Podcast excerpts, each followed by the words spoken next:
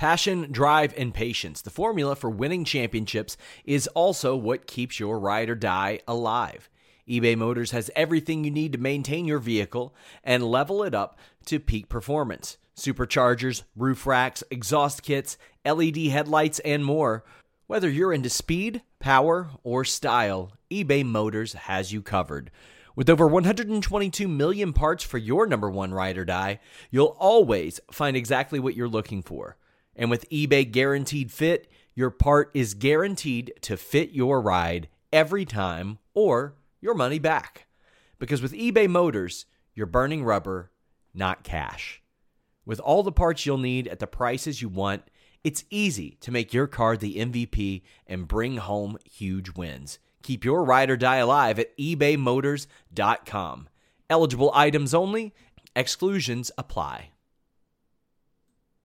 This is the story of the one. As a maintenance engineer, he hears things differently. To the untrained ear, everything on his shop floor might sound fine, but he can hear gears grinding or a belt slipping. So he steps in to fix the problem at hand before it gets out of hand. And he knows Grainger's got the right product he needs to get the job done, which is music to his ears. Call, clickgrainger.com, or just stop by. Grainger, for the ones who get it done. When you need mealtime inspiration, it's worth shopping Kroger, where you'll find over 30,000 mouthwatering choices that excite your inner foodie. And no matter what tasty choice you make, you'll enjoy our everyday low prices, plus extra ways to save, like digital coupons worth over $600 each week. You can also save up to $1 off per gallon at the pump with fuel points. More savings and more inspiring flavors make shopping Kroger worth it every time. Kroger, fresh for everyone. Fuel restrictions apply.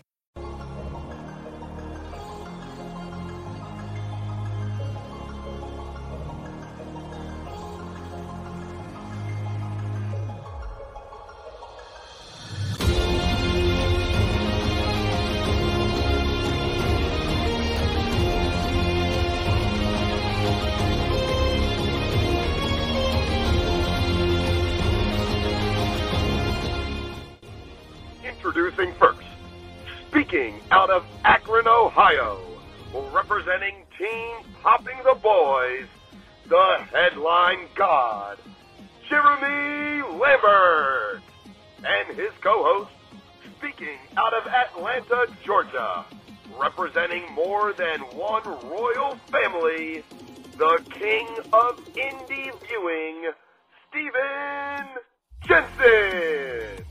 And this is the spotlight on Fightful. Hello and welcome everyone to the spotlight here on Fightful. I am Jeremy Lambert. That is Stephen Jensen. And shout out as always the Big Dick MLJ for the intro. Jensen, before we get into wrestling, what do you want to talk Yeah. about? All right, everyone. Got some good news.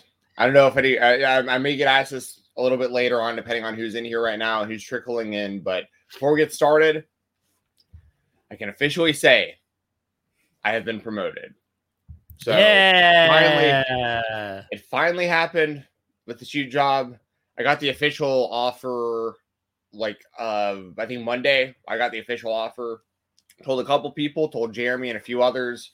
And uh yeah, so it finally happened. It's uh it's a good feeling. It's it's good to finally finish that story and now on to Cody Rhodes finishing his story at WrestleMania. But um but yeah, thanks to everybody who's been you know asking and following along with this. They told me that they've known that they've had this offer ready for me since December 14th. They told me, and it took that long for our HR team. And there was eight people. It was like a it was like a log jam of like people getting promoted, leaving, and me and stuff. And it just anyway, it finally has been figured out, and I finally have gotten the promotion. So uh so yes, thank you very much for everyone who who asked, and we can finally stop talking about it on the show. I could if I can finally just move on. Story finished, and now we got to all focus on Cody. Yeah, Dave and Buster's, damn it. That was the only way I felt appropriate to to celebrate that. And it happened to line up with yes, you were wearing your Dave and Buster's I do. hoodie. I do not work at Dave and Buster's, by the way. If people like want to start like swarming Dave and Buster's or asking for me at Dave and Buster's, I, I do not work at Dave and Buster's, but I uh I do frequent Dave and Buster's fairly often on Wednesdays for the half off Wednesdays. So um, yes, I, I I won this completely on free uh free credits. Uh, anyway, yeah, Dave and Buster's. Damn it, go celebrate Dave and Buster's. I was gonna But, play uh, like pyro music that uh that was happening, but it, the the it's not good. Like this is this. There we go. There's some like pyro going on. Nice. like mini I- backgrounds. Yeah. I thought about buying some like cheap confetti or something, but then I'd have to clean it up. I was like, like pop it here, and then I was like, I'd have to like you know, take forever to get it off my floor and off my desk and stuff.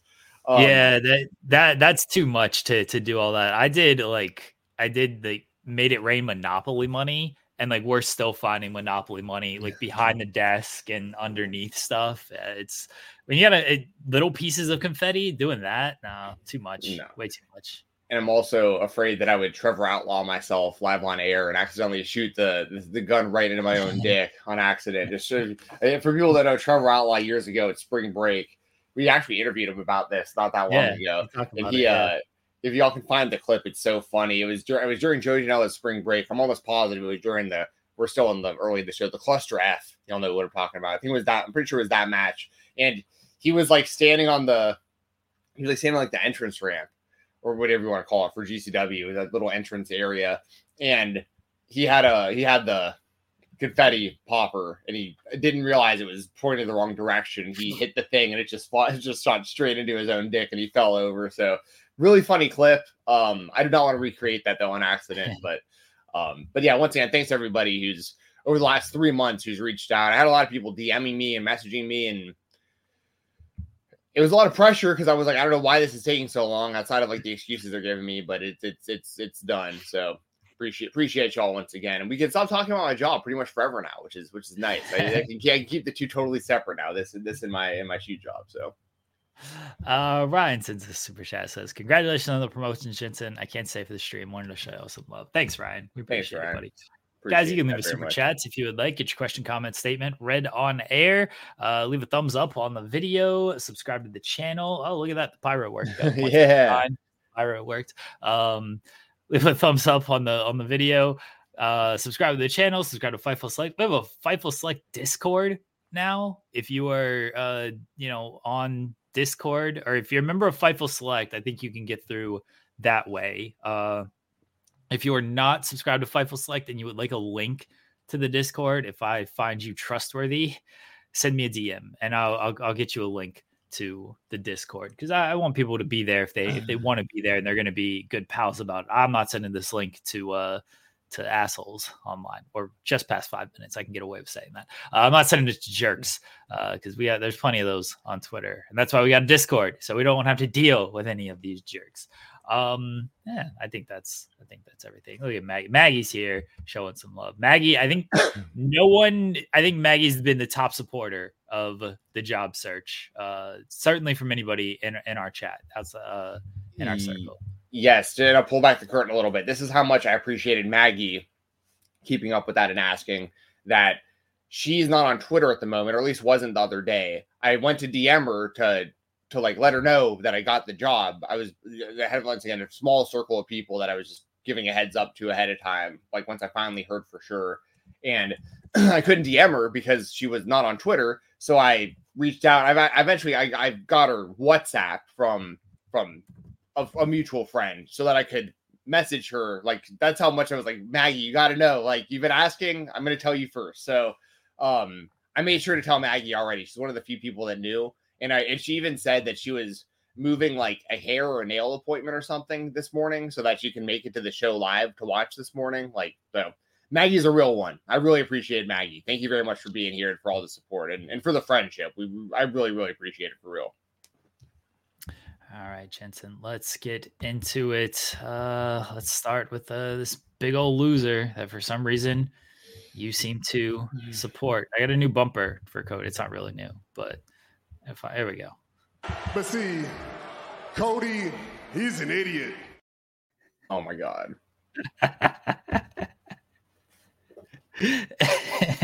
He's a loser, Jensen. He lost on Monday. He lost to Drew McIntyre. He should be forced to give up his WrestleMania spot to Drew McIntyre and a winner. Someone who knows how to stack up victories. It's like he stacked up Cody Rhodes on his back and shoulders and pinned him for the one, two, three on Raw. Please defend your your loser idiot favorite wrestler. So I'll preface this by saying something that might surprise some people, but, but, but probably not if you follow the show. Drew McIntyre rules. Okay, like I'm not. I have nothing against Drew McIntyre. Like I, outside of Cody, Drew's my favorite person in the company. Like so, it's one of those things where like if Cody was gonna take an L to anyone, I'm actually glad it was Drew because like Drew should win the World Heavyweight Championship in my opinion. Like he should be. If they're gonna have two world champions, Drew should be one of those champions in my opinion. Um, the way that they did it was also obviously a callback and potential for- foreshadowing at the same time. Like to have Solo come out. It's funny how he comes out with like the hood and stuff. Like people don't know it's him. Like it's clear, clearly Solo. um, yeah, it's clearly him, and he always has the thumb and like, and then he does the reveal after. He'll always like hit it, then like hit the ground, and be like, he pulls the pulls the hood back, and people are like, "We know it's you, dude. We saw the tape thumb right, right, right when he came out." Um, but uh, but the, obviously the way that Cody lost was a callback to WrestleMania with Solo doing the thumb, um, and Cody being outnumbered, basically outsmarted and outnumbered, basically. Um, and it's also foreshadowing because I think the same situation is going to happen at WrestleMania again, where multiple Bloodline members will come out. Cody's union or whatever is going to start blocking them from getting involved. Solo will get it back up on that on that ring apron again with his thumb but like either Cody will be ready for it or there's going to be someone behind him like to catch the thumb or something like to, to block it for Cody. Like, so it, this is only the second time I think Cody's been pinned since being back in, in WWE. Yeah, like, Roman was the other one. Yeah, Roman pinned him. Did he tap to Brock? He lost one match to Brock. Yeah, he did. He did lose the Brock. He passed out, didn't he? Is that what it, I think? That's what it was. He definitely wouldn't have tapped. So, but I mean, and that's what we, sucks we, about this too is like with the Brock stuff, like with all the history that's going to get rewritten probably with yeah Brock, that footage doesn't exist anymore right. so we, we don't have to act like it's it's a real thing. Right but that's kind of that that's that sucks for cody obviously like that well and it's, it's, we don't need to get into all that but i mean just like the history in general like i mean the streak and and, and the cena match and, right, and summerslam there's like just so much stuff that brock was in so many wrestlemania moments and main events that we're just going to have to like pretend didn't happen. The streak being the biggest, of course, but like then for Cody this year, it's like when you go back and look at because most of what he did between WrestleMania and, and WrestleMania, it was the the trilogy with Brock. That was like a big chunk of this this kind of comeback to the title. And obviously, I understand not mentioning Brock. Like, I'm not I'm not saying that they should mention Brock. I, I completely understand the position WWE's in with that, but it is kind of cruddy where it's like, damn, that was like a huge part of this past year for Cody, and we're not gonna. It's like it never happened, you know. Yeah, yeah. They just got to completely erase the Brock Lesnar portion. So he feuded with Dominik, or had this the stuff with Dominik, did War Games, and then went right into the story. That's it. We don't know what happened. Nakamura. Oh yeah, that happened. Yeah, I like I like the Nakamura feud. I, I don't have a problem with it. It was um, good. The problem is Nakamura just looked he was a loser. That's the biggest loser right there, Nakamura. He didn't win it all. He used the mist, and that was that was all he got on Cody. But yeah, I, I did kind of forget about the Nakamura stuff. You know, it happened like a month ago. it's like still happening technically on like the house shows and stuff. Yeah. Um, but and they just had like a bull rope match like really recently. But yeah, that was on Raw. Yeah. But but yeah, I mean, I uh, but anyway, with with this being Drew getting the win, that's considering once again the Brock stuff technically really never happened, but he also didn't get pinned by Brock. Cody, that is. Cody got pinned by Roman at WrestleMania and by mm-hmm. Drew. I mean, that's I I really don't have much of a problem with it. I really don't because because of who it was. It was it's it's Drew. Drew once again should be a world champion. I also think this is a pretty good sign that Drew's staying with the WWE. Like I don't think they're gonna have Drew pin Cody heading into WrestleMania and like he's just going to go over to AEW in a few months. Like that's I just don't see that happening. Um, so so yeah, I, I don't. I have less of a problem with it than most people probably think with me being with me being a Cody fan. One because I'm also a Drew fan, and two because like this doesn't because of the way it was done. It was not a clean victory. and it's all just once again callbacks and foreshadowing for this WrestleMania. Just another reason to, for me to think that Cody is going to finish the story at WrestleMania over Roman. It's also to set up Seth uh, coming to Cody's aid essentially because right. they they had the backstage segment where Seth was like, "See, this is what happens. You know, this is what happened to you last year. Happened to you again. You need me as your shield. You need me out there because this is what they're going to do to you at WrestleMania." Uh, they got to set up the tag team match between Cody, Seth, and Rock and Roman, which I assume gets announced Saturday. Cody and Seth have, are on the Grayson Waller effect at Elimination Chamber. So I assume that the challenge is at least issued. Maybe it becomes official. Whatever happens, happens uh, on that. But I, I think that's probably going to get set up on Saturday. But it's to give more credence to Seth being there and in a point of Seth actually needing to be there. That's a, another reason why I actually really like this is, you know, Seth saying, "Hey, I'll be your shield." Like, should Cody accept that? Yes, just based on last year alone. But now, like it happening here on Raw, it happening with Drew, who the Bloodline doesn't like Drew. You know, they screwed over Drew at Clash at the Castle. Like, it, if you're if you're Seth, you're basically saying like, look, they did this with Drew. They helped Drew beat you. You imagine the lengths they're gonna go to to help Roman retain again? Like you need me out there. You need me in your corner. And then Cody's actually got to be like, yeah, I do. I can't go in there with the same game plan I had last year because I got I lost last year, and now I'm not even beating Drew McIntyre because they're out to get me. So yes, I do need you. So I thought it, I thought it was a good piece of business, like all around, and it also sets up. Let's say Cody does finish the story, win the title. I see. I think Drew's gonna beat Seth. I was gonna say like it sets up a Cody and Drew clash afterwards. But if they're both your champions, then I don't know if they're gonna do that because I don't think they're gonna unify the titles or anything. Oh, I guess Drew will just beat Seth and Cody will lose to Roman, and then Cody can feud with Drew and maybe he'll win that title, or he'll just continue to be a loser and he'll lose to Drew. Yeah, yeah. Well, so I agree with everything up until the last line. I, I think that uh I definitely think that Drew should Drew should beat Seth. Like he, Drew should be the next world champion. If they're gonna have once again, I already I get I gotta keep prefacing if they're gonna continue to have two champions. Really, like this is new era WWE and everything, like you know, new feel, a lot of buzz, a lot of excitement. This is coming from somebody who I was reeled out on WWE for you know the last handful of years, especially.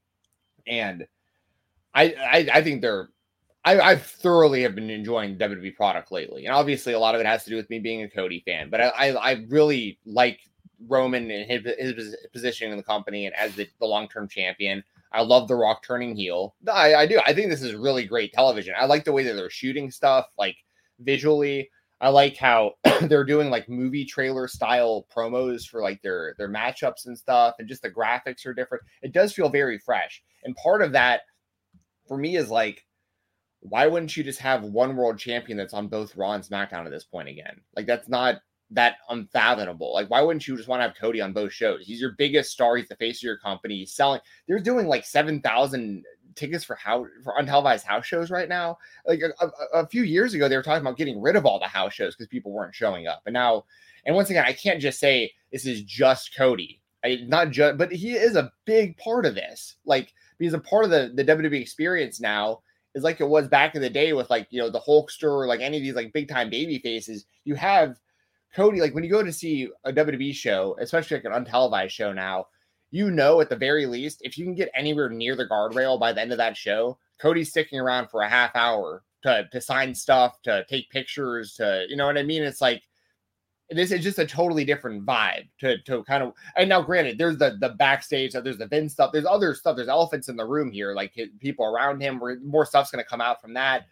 There WWE's not a perfect place. There's a lot of you know that's a whole other conversation in itself but as far as like what we're seeing on the television and I also don't want to take away from the performers either like the wrestlers have nothing to do with the Vince stuff you know most of them I should say like we don't know who all is involved but you know you know you know what I mean like like I'm not going to sit here and like bash the WWE product when like the wrestlers are out there busting their asses and putting on great shows and their production team is is killing it and like all this stuff is going really really good.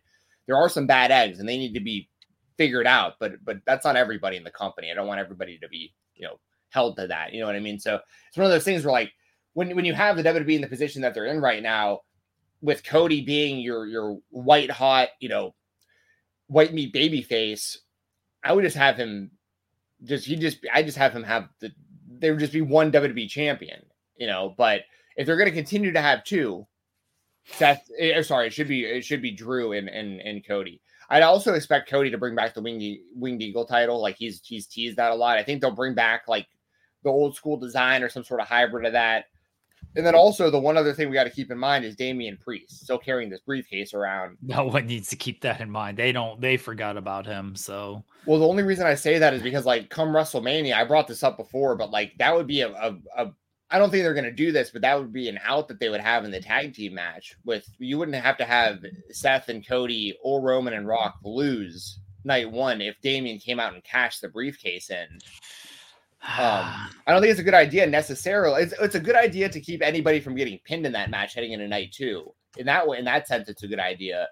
But like Damian just seems this isn't even his fault, but he it's the booking, but he seems you know 10 notches below the level of everyone else we're talking about right now. Like you got you got the whole group of people we're, we're, we're discussing, and then it feels like you know 10th down the list is is Damian Priest holding the guaranteed title shot um, so they got to kind of figure that out too. Like maybe Damian Priest, you know, comes out night one, wins the title from Seth Rollins, then it's like, but Damian. That, huh? The problem with that is they're doing elimination chamber on Saturday. The winner of elimination chamber gets title shot against Seth, which is probably going to be night two, which is probably going to be Drew. You're not beating Seth night one, and then you're doing Drew and Damian night two. You're not doing that. I guess I was thinking triple threat, but there would be no reason for Seth to like he wouldn't have he wouldn't automatically get like a rematch, right? Once again, these aren't good. These are just like spitballing ideas because of the situation we're in. Because I don't think that even like I don't think even a month ago the plan was the Rock and Roman as a tag team against Seth and Cody night one. I think it was Rock versus Roman yeah. WrestleMania, and they were going to skip Cody till later. I mean, so I don't know. I mean, per, honestly, personally, I'd like Damian Priest just to lose the briefcase. Like, just I just I, don't even want that even like as a thought. All right, right now, honestly, I don't think Priest is getting involved at all. Night one, maybe he does something night two. Maybe if Seth beats Drew night two, which I don't think should happen. I think Drew should win. Maybe Priest cashes in off of that. I don't think he's getting involved at all. Night one, I think you're you're beating. I think you're beating Rock or Cody. Rock makes sense because he can take a loss. He's not the full time guy. He's not a champion. He's not likely wrestling night two like the other three are. And you can tell a story off of a Rock loss. You can tell a story of Roman basically cast aside the Rock of like you lost. So my my vision for this, you're not gonna like it, Jensen, but that's okay. My vision for it is Rock loses night one. Cody pins him night one. Okay. Roman beats Cody night two. Sorry. But Roman beats Cody night two. And then Rock kind of continues to show up every now and again. But Roman and Roman's on a part-time schedule at this point. Um, but eventually, as the the months go go on into the year, like Rock just kind of a little shady towards things, and Roman's not very trusting of him and they eventually jumped the rock out of the bloodline. It's like you almost you came back and you nearly ruined everything. You almost let this Cody Rhodes, who I beat the year before, you let him beat you at WrestleMania. You you let him infiltrate us. You let him get in your head. You almost cost everything I'd built up for the past three years by coming back so you can pander to the crowd and make it seem like you were part of the family, but you were, you never part of the family you the things you did, I did twice over in WWE. I took this company to new heights, billion dollar deals, all this kind of stuff. So that's setting up Rock and Roman at Mania next year. I don't know what Cody's doing. I'm not worried about Cody in this scenario. Sorry. But that yeah. that's one scenario I see. Cody losing night one is another scenario that has him win night two. If he loses night one, you do some more shenanigan interference because they love that, or The Rock pins Cody And that sets up maybe Rock and Cody, a Saudi show, SummerSlam. Maybe it is a very long game for The Rock, and you're setting up Rock and Cody for Mania next year. And then Rock and Roman is the year after that. I don't know if Rock is thinking that long of a long game, but it, it's something to think about. If Cody loses night one, wins the title night two, and then Rock can look at Roman like, I beat this dude. I, I put him, I served him up on a silver platter for you. And you you failed the family. That's gonna turn Roman babyface. And I think I don't know if they they're gonna go Roman Rock babyface, what the dynamic is there. Um, but that's another scenario. Is Cody losing night one? I don't see Seth or Roman losing night one. I don't think either of those make sense. Yeah, I mean, every scenario you just laid out, I think is is possible. It's just hard for me to think, even though The Rock's involved again, and he's like a part owner of the company and everything. excuse me. I think that uh, it's tough to like. I think you could plan out for next year. I think you could plan Rock and Roman for next year. But like planning two WrestleManias out with The Rock, like with so much stuff. Yeah, it's a, it's a little much. Yeah, but I do think that we'll get Rock versus Cody one on one at some point for sure, whether it's WrestleMania or a big Saudi show or something. I, I, I, do agree with that. Um, and there's a lot of ways they can go with the night one tag team match because of that reason. Like, I'm not necessarily upset with the idea of Cody losing night one if he wins night two. I definitely can't see him lose night one and then also lose night two. Roman like, I don't know why you do that. Roman should stack Seth and Cody night one and then just pin Cody night two. Just beat all these dudes. Ugh. Knowledge. Well, the other thing is, you know, and I this is a, kind of say this a little bit more for the AEW spotlights, but I mean, I also get nervous even just the idea of the two nights when I mean, last night Hangman looked like he went down with an ankle injury potentially. Like that looked that looked pretty nasty, and like that's you know their their pay per views coming up very soon. Um, and it's like you know, that kind of stuff worries me too. Like two night WrestleManias, there's still like a few weeks before WrestleMania. People can get hurt. Like things can change. I, I don't. They have to be really smart and really, really. uh I think that, I think that just be really careful with Cody, especially Cody and Roman, making sure that they get to their match on night two. Night one should be safe. Roman's knock on wood, because Roman's not, not wrestling. Roman's not wrestling between now and WrestleMania. No, I'm talking about even night one of WrestleMania though. Like okay. you still have that match, but then again, like they should be able to do it in a way that like those four guys shouldn't have to do hardly anything in that match. Like it's gonna be like a like a rock like a rock versus Hogan type atmosphere. I feel like where like they could just all be in the ring together and like looking at the crowd and stuff, and like the people are just gonna be going nuts. Like the, the Rock barely has to wrestle at all on night one. He just has to make it into the ring. Here's the thing: you know, Seth and Cody are gonna go out there, and uh, certainly Seth Cody to a lesser extent. They're gonna be idiots. They're gonna go out there and they're gonna they're gonna work real as they should. Honestly, I'm not saying they're wrong for doing this. I think Rock even is gonna go out there and like really try his best to just do everything he can or what he's capable of uh in in night one because who knows when he's gonna wrestle again. But Seth and Cody are definitely gonna go out there to put on one of the best tag team matches they they possibly can. I'm in agreement with you of like that the moment itself and the atmosphere itself is going to be able to take over and you can probably get away with doing the minimum, but they're all going to go out there. And I think Seth to the biggest extent because he's never really headlined WrestleMania and this is a big shot for him and he knows it even though he's coming off of a knee injury. He's going to go out there and he's going to he's going to work a Seth Rollins match. Yeah, I mean, I think he'll definitely, especially if he's going to be losing night two. Like he knows he's going to be losing the title the next night, and he might take some time off and like heal some of these you know nagging injuries and stuff that he's been dealing with. Like, so he, yeah, he he probably just go all out, blaze of glory on at WrestleMania, um, and also help Cody retain in the or sorry, not retain, help Cody win in the main event of night two. I think unless unless Seth turns, which that would be devastating. And I, I think it would be a bad move so. too because he's so over as a, as a baby face right now. I wouldn't turn him. Um, you, so, what did you think of the Rock's promo on SmackDown? Because a lot of people were, you know, looking for the Easter eggs of, oh, Rock pointed at Roman and said, "I'm going to ensure you lose." And he's looking over at Roman and pointing to him. He, uh, he did the you know acknowledge with the the L instead of the real acknowledgement. People are looking at the Easter eggs there. Um, so what what do you think of the promo overall? Did you think he was dropping some hints? Rock's talk about the long game. We just booked a scenario. Rock Roman WrestleMania next year. Rock Cody potentially WrestleMania next year. We're looking two years out for long game, Mr. Long Game here. What do you think of it? Well, I'll say this first off: if they do Rock and Roman next year at WrestleMania, it shouldn't be for the title. Like, yes, it should. It shouldn't. It shouldn't be for the title. But but if if we, but I I do think we're gonna get that match next year. I really do think we're gonna get Rock and Roman one on one next year.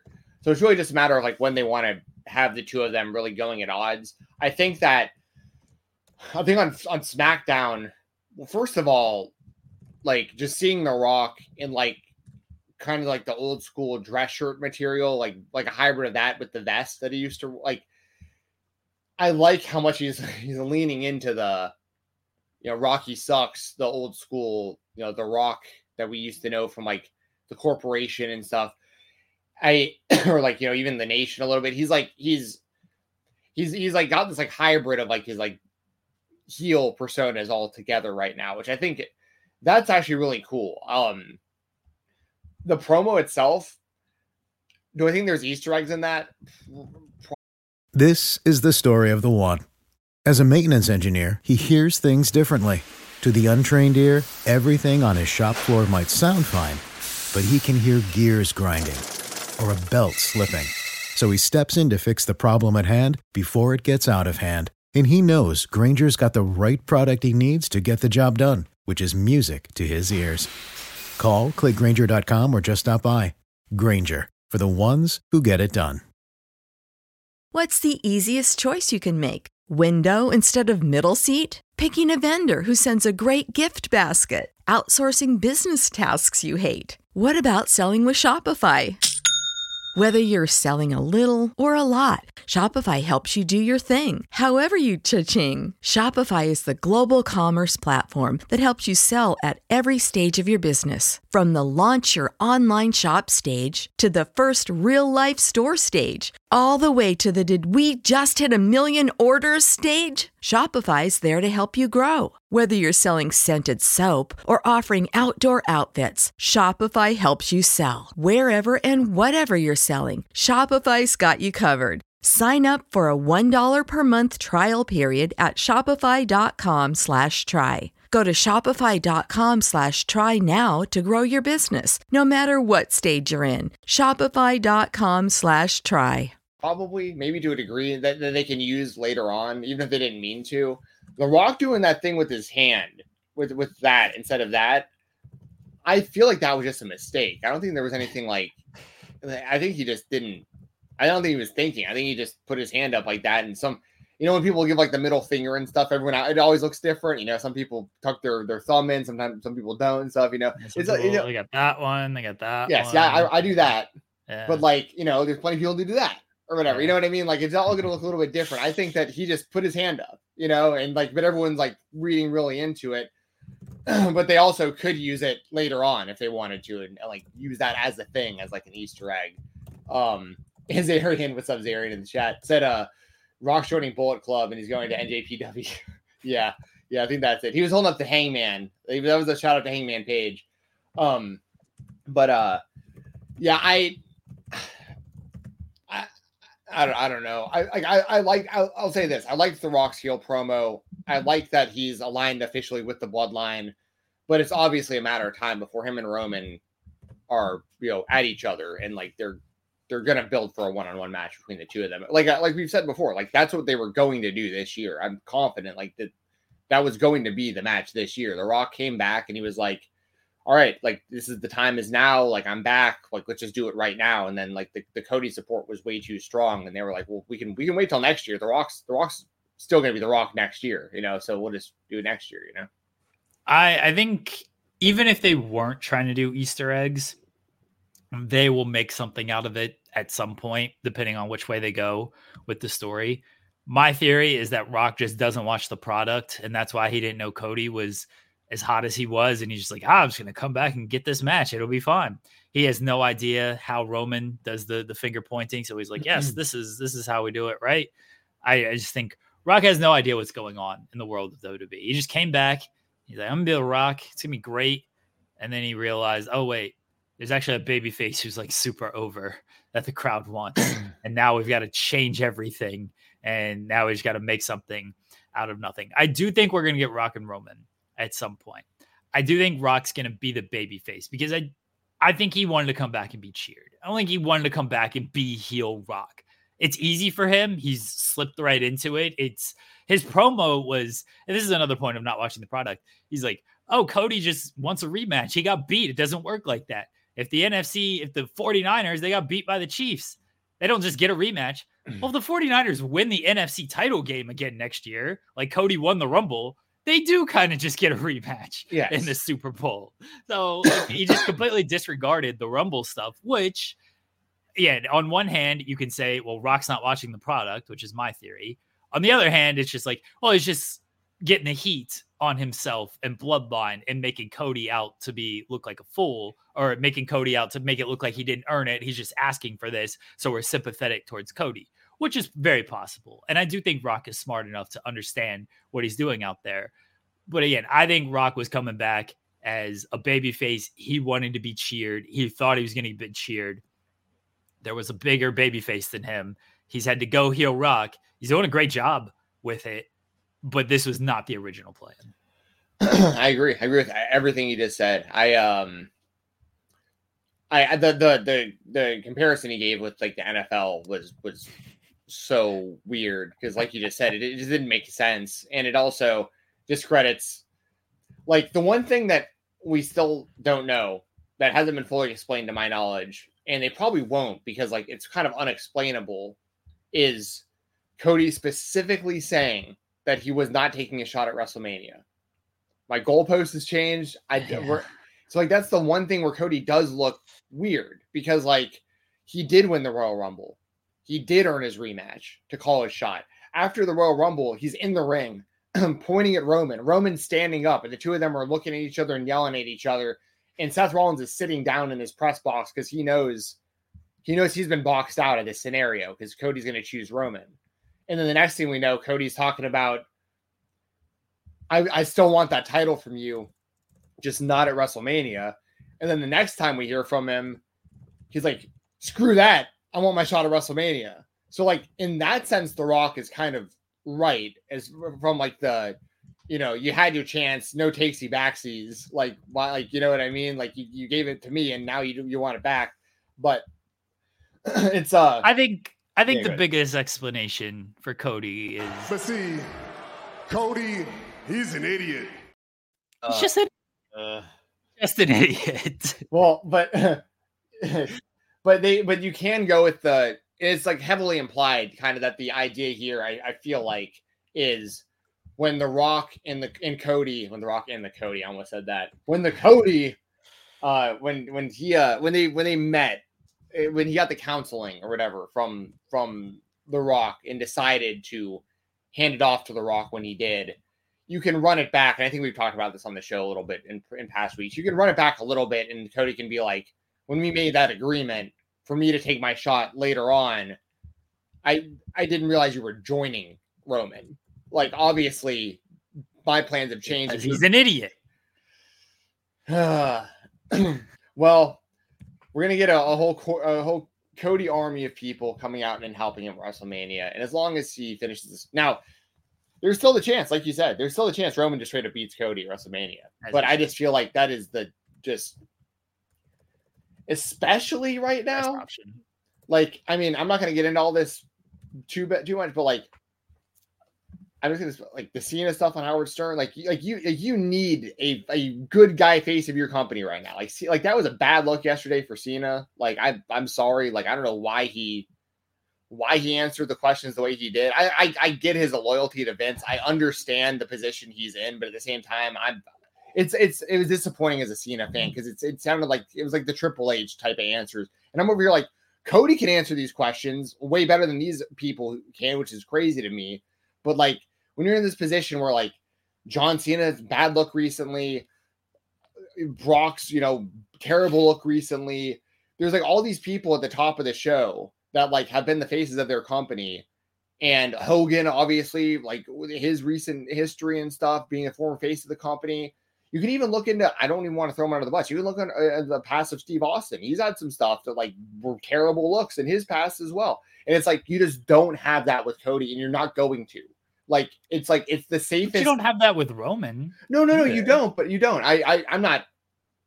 Let thank you for saying that. I don't want that to even be implied that I'm lumping Roman into this at all. I'm not. I'm just saying that like there, it's time for a new top good guy in the company, and like it's Cody, and you don't have to worry about any well, of the Cody, BS with him. I'm gonna just kind of troll you a little bit now. Cody's already the face, though. It, why does he need the title to continue to be this person? Because then what? Because otherwise, what's the point? Like, why would anybody want to be a professional wrestler? That I mean, I know the money and stuff. I get that, but like, what? Even in kayfabe, why would anybody want to be the face of the company but can't be the the champion? That doesn't make any sense. Like, especially in a especially in a business where the titles are are quote unquote fake. Like, they're deciding who carries the championships and who's the face of your company. The face of the company and the world's champion usually coincide with one another. It's usually either the same per is either the same person, especially with two world champions on the same company. So like if you're Cody Rhodes, I think that would make him sounding like an even bigger idiot if he was like, I mean, here, here's the thing. I like I've said that myself that like Cody's already won. The Cody fans have already won, even if he yeah. isn't the champion. I agree with I do, and I do stand by that because like when you see him, you know, calling out for people in the crowd who are blind to walk up and get a hug from him, and you you see all the stuff he wants to do, all the make a wishes and all the like Cody wants to be that guy, whether he's the champion or not. But then, then why not have him be the world champion? Like another thing is Roman's had this thing for long enough. It isn't this isn't like uh Roman hasn't had his chance. He's had this title for you know a thousand plus days or whatever, and like at some point someone else has to it's someone else's turn eventually, and like they're just uh, no. there's there's no better opportunity than Cody right now to be that nobody. Guy it's not his turn. You don't get turns like it's basketball. It's like, oh, it's your turn to shoot the ball now. The best player keeps taking the most shots. Roman Reigns is the best player. He's going to keep taking the shots. Well, I'd see then that's where I'd sort of disagreeing, right? Well, I'd agree with the best player takes the shots thing for sure. But I think that Cody's the best player also because people could even look at Roman's title, even especially the last year, but I mean, most of his title run storyline wise has been super entertaining for the most part. The it, Roman's a very I mean he's a great athlete. The guy played for my Minnesota Vikings briefly. Like I mean school Vikings. But I'm just saying like most of the time at the end of a Roman Reigns title match, people are complaining about how about the finish. They're always like yeah, the match was like okay, or sometimes it isn't. Sometimes the matches are really boring, to be honest. Sometimes he just goes out there and like walks around in circles for like a half hour, it seems like, and then like the bloodline gets involved and then he pins someone and that's it. Cody, I, I think Cody legitimately is the best. He might not be like box by box, like the best talker, the best wrestler, the best this, the best that, but I think collectively he's like if you were to give him an EA score, like does he did he get a higher score than Roman or not? I don't even know. Do they... I mean, if you're gonna go go by these 2K ratings, he's got a lower score than Rhea Ripley. So you don't put the world title on Rhea Ripley. that's a that's a little different. But why? You're using 2K ratings here, Jensen.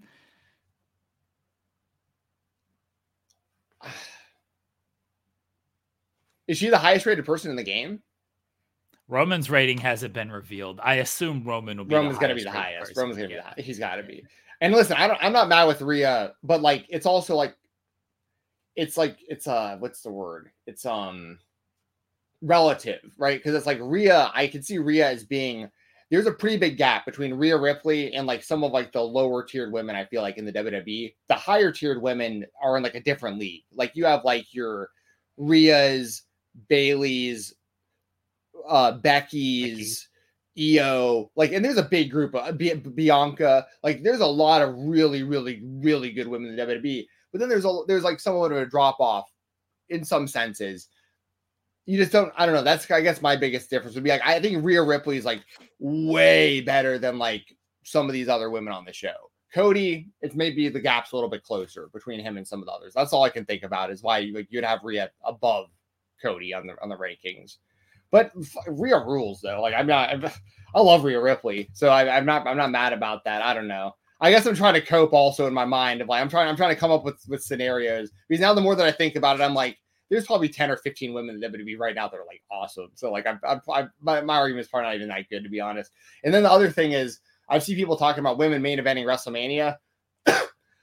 I I don't think that you should like specifically reserve WrestleMania for anybody, like regardless of gender, because I think you could also have a scenario where like women main event both nights one year. Like it just depends on who the women are, right?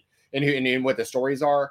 I'll say this: I I I think Bayley should like Bayley. I think has earned the right to main event one of the WrestleMania nights, but like with The Rock coming back, The Rock's just going to supersede everything, no matter who you are. So I just want to put I, that out there too. I think the women they lost their main event spot the moment CM Punk came back. Like that that was going to be I think Rollins and Punk was going to main event night 1. Yeah. You know, Punk's injury happened, so maybe there was a shot that Becky or Rhea or Bayley and Io would get that spot, but then Rock was back basically before Punk uh before Punk even got hurt because he came back day 1. I you know, we didn't know if he was going to wrestle that night or not. But then that kind of pulled like Rock was always going to headline one of these nights. I don't know what the plan would have been though if Punk got hurt and they were going to go with Rock and Roman. Like what would have been the night one main event? Seth and Drew? Like Cody, Seth and Drew? Like I don't know. Maybe then the women would have had an argument. I think the moment Punk came back though, and I don't know if this is necessarily like people can blame Punk, but Seth is also kind of earned that main event spot. Yeah. He's never had it technically. Like he's I think when Punk came back, it was more a gesture to Seth than, hey, we're gonna give Punk this spot. It was more I, like hey, Seth, we want you to have this because I think Seth was gonna win that match. You think Seth was gonna beat Punk in WrestleMania? Yeah, yeah. I, I, I that would have been really really cool. I, obviously, I would have wanted that to happen. And and I think you're I think you're totally right about that too, which is kind of interesting and kind of ironic when you think about it because let's just say hypothetically speaking, Punk coming back, it was supposed to be Punk versus Rollins, night one of WrestleMania. But CM Punk's this is this is good old Phil contradicting himself all the time because CM Punk would have simultaneously been the guy who was going to main event WrestleMania, but he's also complaining that Bayley isn't main eventing WrestleMania. You know what I mean? Like you can just never win with this guy. Well, I don't think he was complaining about Bayley not. He was complaining after he'd gotten hurt. You know? Right, but I'm but I'm saying, but like in hindsight, like right. you know what I mean? Like would like would he be advocating for Bayley if he was still in the mix? Or what you know what I mean? Like probably not. I just feel like he's just Punk's just like he's just like that. Like it's I don't know. it's hard. It's hard for me to hard for me to explain, but it just seems like anyway but I, but the other thing is too. I think that there. I think there was a possibility if it wasn't if even if it wasn't Bayley, I think that there was a chance they were going to do maybe Rhea and Becky uh, main event. I think Be- I think Becky and Rhea was going to main event over Bayley anyway. I think that was going to be the bigger choice because they've been setting that up, teasing it for a while, even just like little backstage confrontations, and then they've gone really full bore with it over the past month or so. Um, but I mean Bayley and Io, that's been a story that's really has been told since the form of damage control when when SummerSlam. Yeah. Like, yeah, they were aligned, but you've seen the story progress since then. That's a worthy main event match. It's it's not going to get it, but it's certainly a very worthy main event match. And it is yeah. you know, people last year was the debate with Charlotte and and Rhea should that have main evented over the tag team match. Um I don't think it should have. Uh, Charlotte it, has made it known she wasn't thrilled with that because her argument was, "Hey, you win the Royal Rumble, you should get one of the main event spots." And I, I see people in the chat saying like they can fix a lot of it with just the wording. Hey, if they just said like the winner of the Royal Rumble gets a title shot at WrestleMania, not necessarily a main event at WrestleMania. I think that would fix a lot of things because now for the second straight year, you're taking out a woman who won the, the Royal Rumble and she's not getting a main event spot. And I do think that is a little disappointing and that's a little unfair to the women. I've always said that this story is what should matter.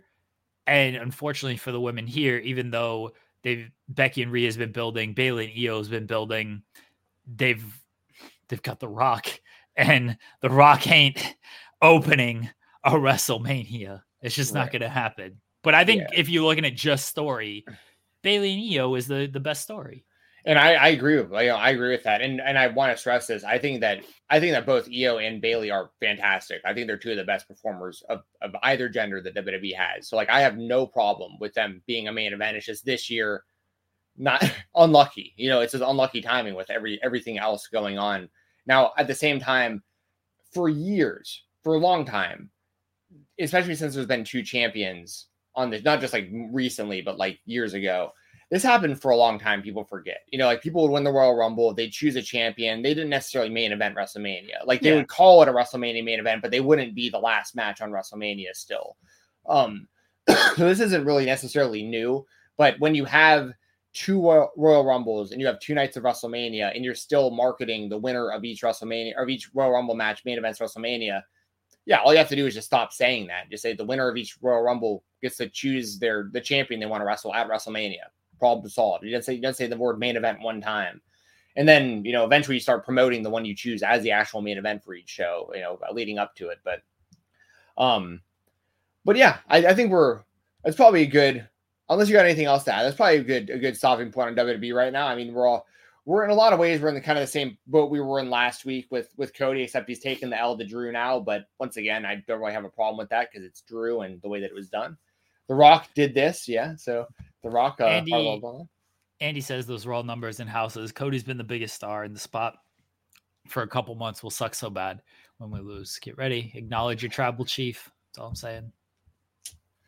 No, no, he's he's gonna he's gonna win. When we can all, like I've said, when when so many of your heroes have been put into this into this light, you know, and I don't want to lump all of them together. And there's some some offenses are way worse than others. I trust me, that's, that's a whole other conversation in itself. But so many of our heroes as professional wrestling fans, from the management to the, the top people to some of the biggest wrestling names, a lot of them wind up being disappointing in a lot of ways.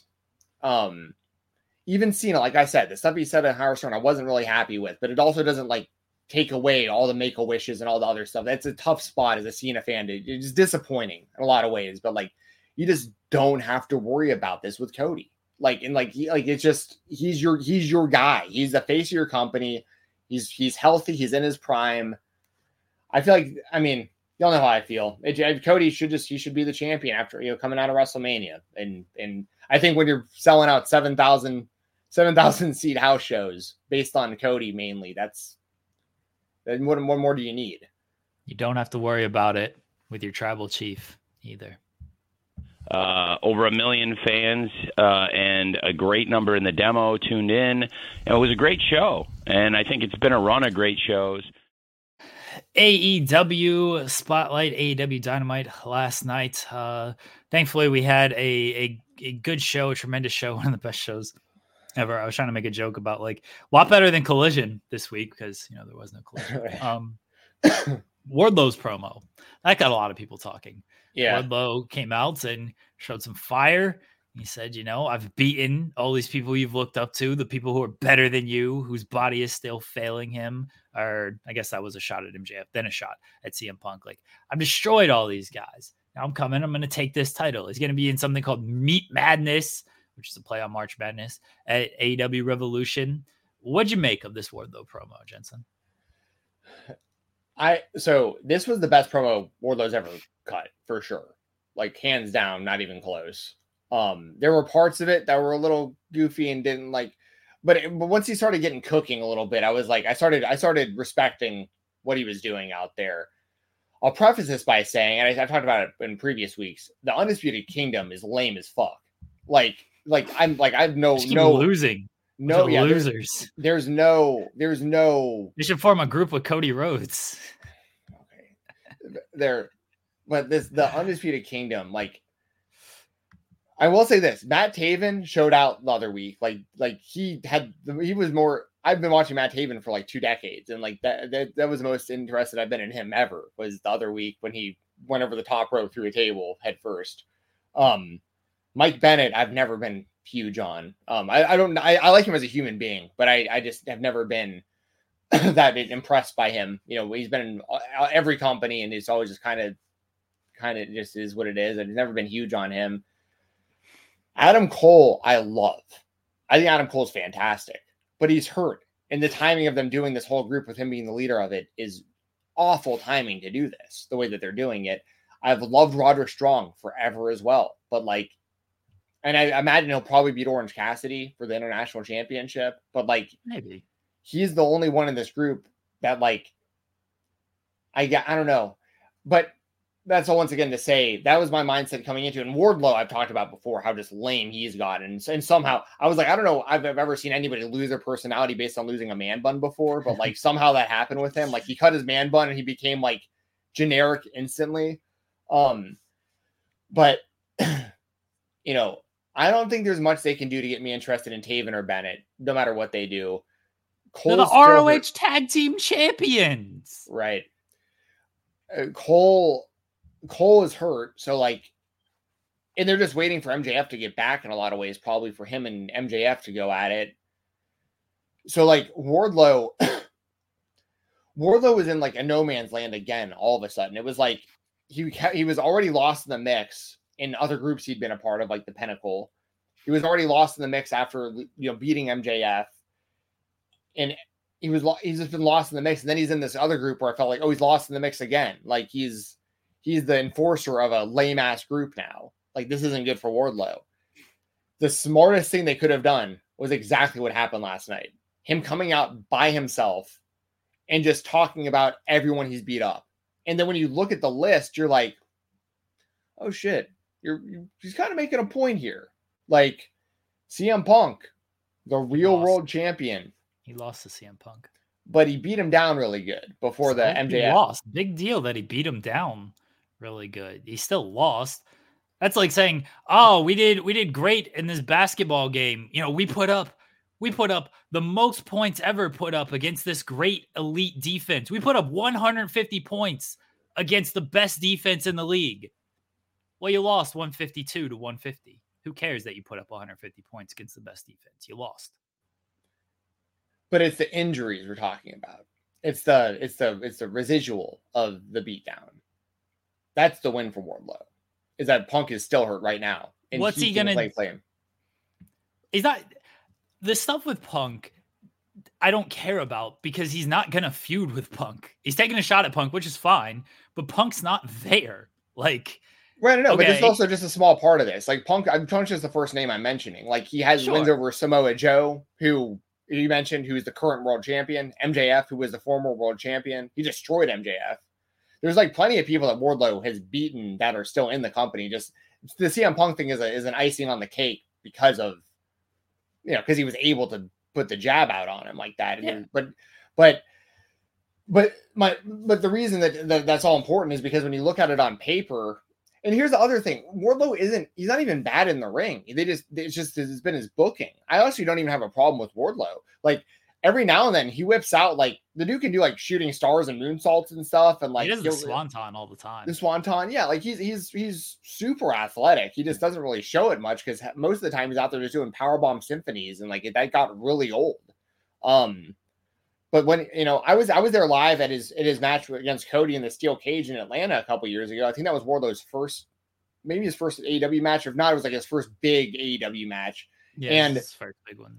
And and, and he, he, he looked he lo- he lost, but he he he looked good in that match though. It was like really promising. It was like oh this and and he even said in the promo last night. He's like I'm a day one AEW guy who was being built as.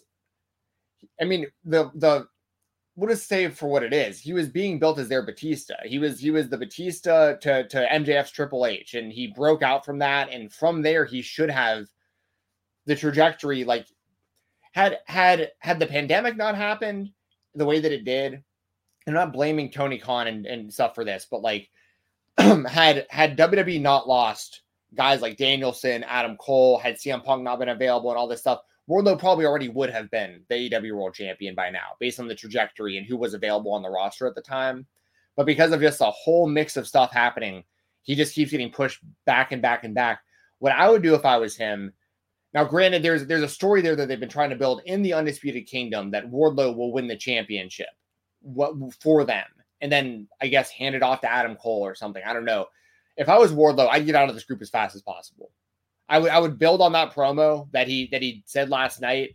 I would go solo again and just start trying to kick people's asses and get get get your way to the championship. Keep cutting good promos like you did last night, but there's no there's no point in him being in this undisputed kingdom group because the group sucks. Like the groups the groups the groups actually holding people back, which is hilarious to think about considering how long it took to build the group and reveal the group and now I'm already at a point where like they need to get anyone involved in this that's good needs to get out of this uh, immediately because it's a it's it this is a quicksand. This is a quicksand storyline and group. Like this isn't.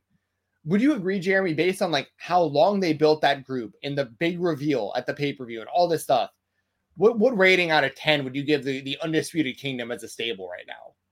Oh, it hasn't been good at all. I mean, we've That's talked crazy, right? Like, like think about that though. That was your big story for like half a year, and the Well, payoff it- sucks. you know, it, it didn't help that one, Cole was hurt. Two, MJF was gone after that.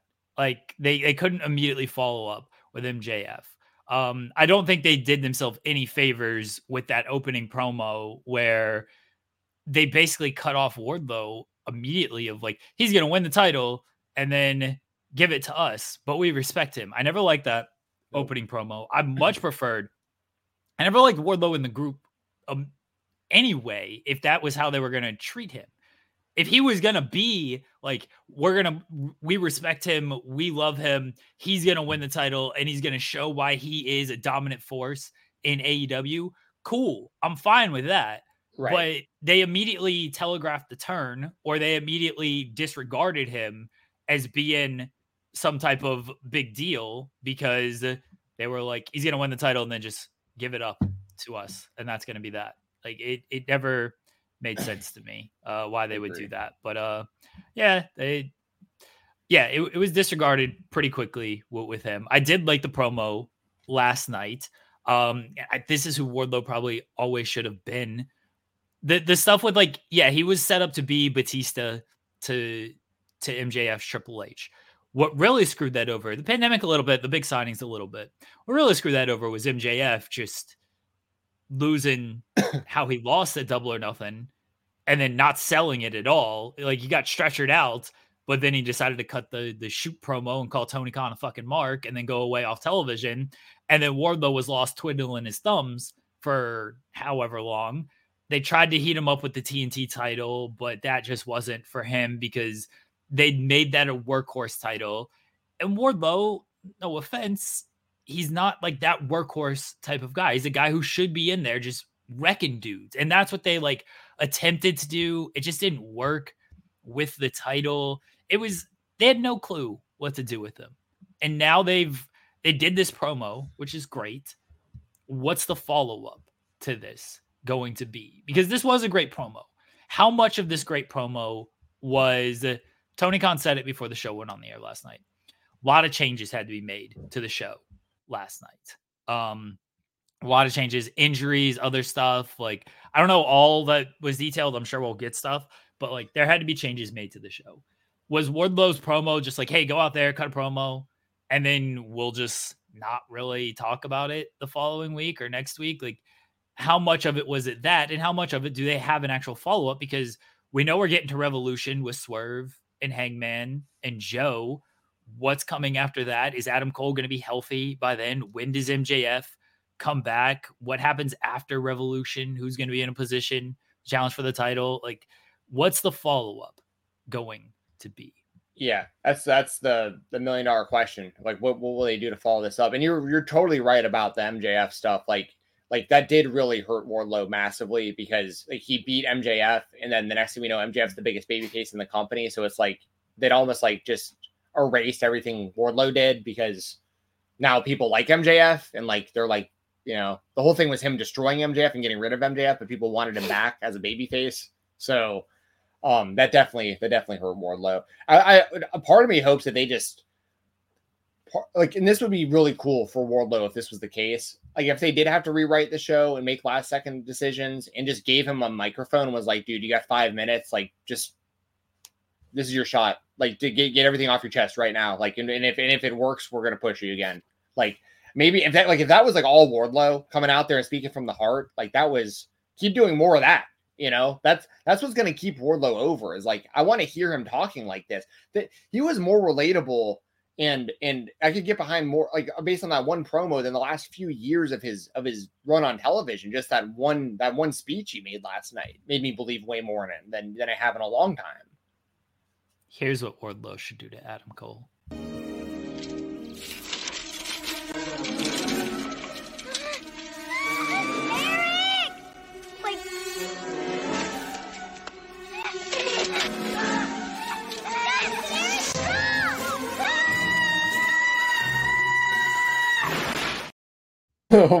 what, what, what movie is that from?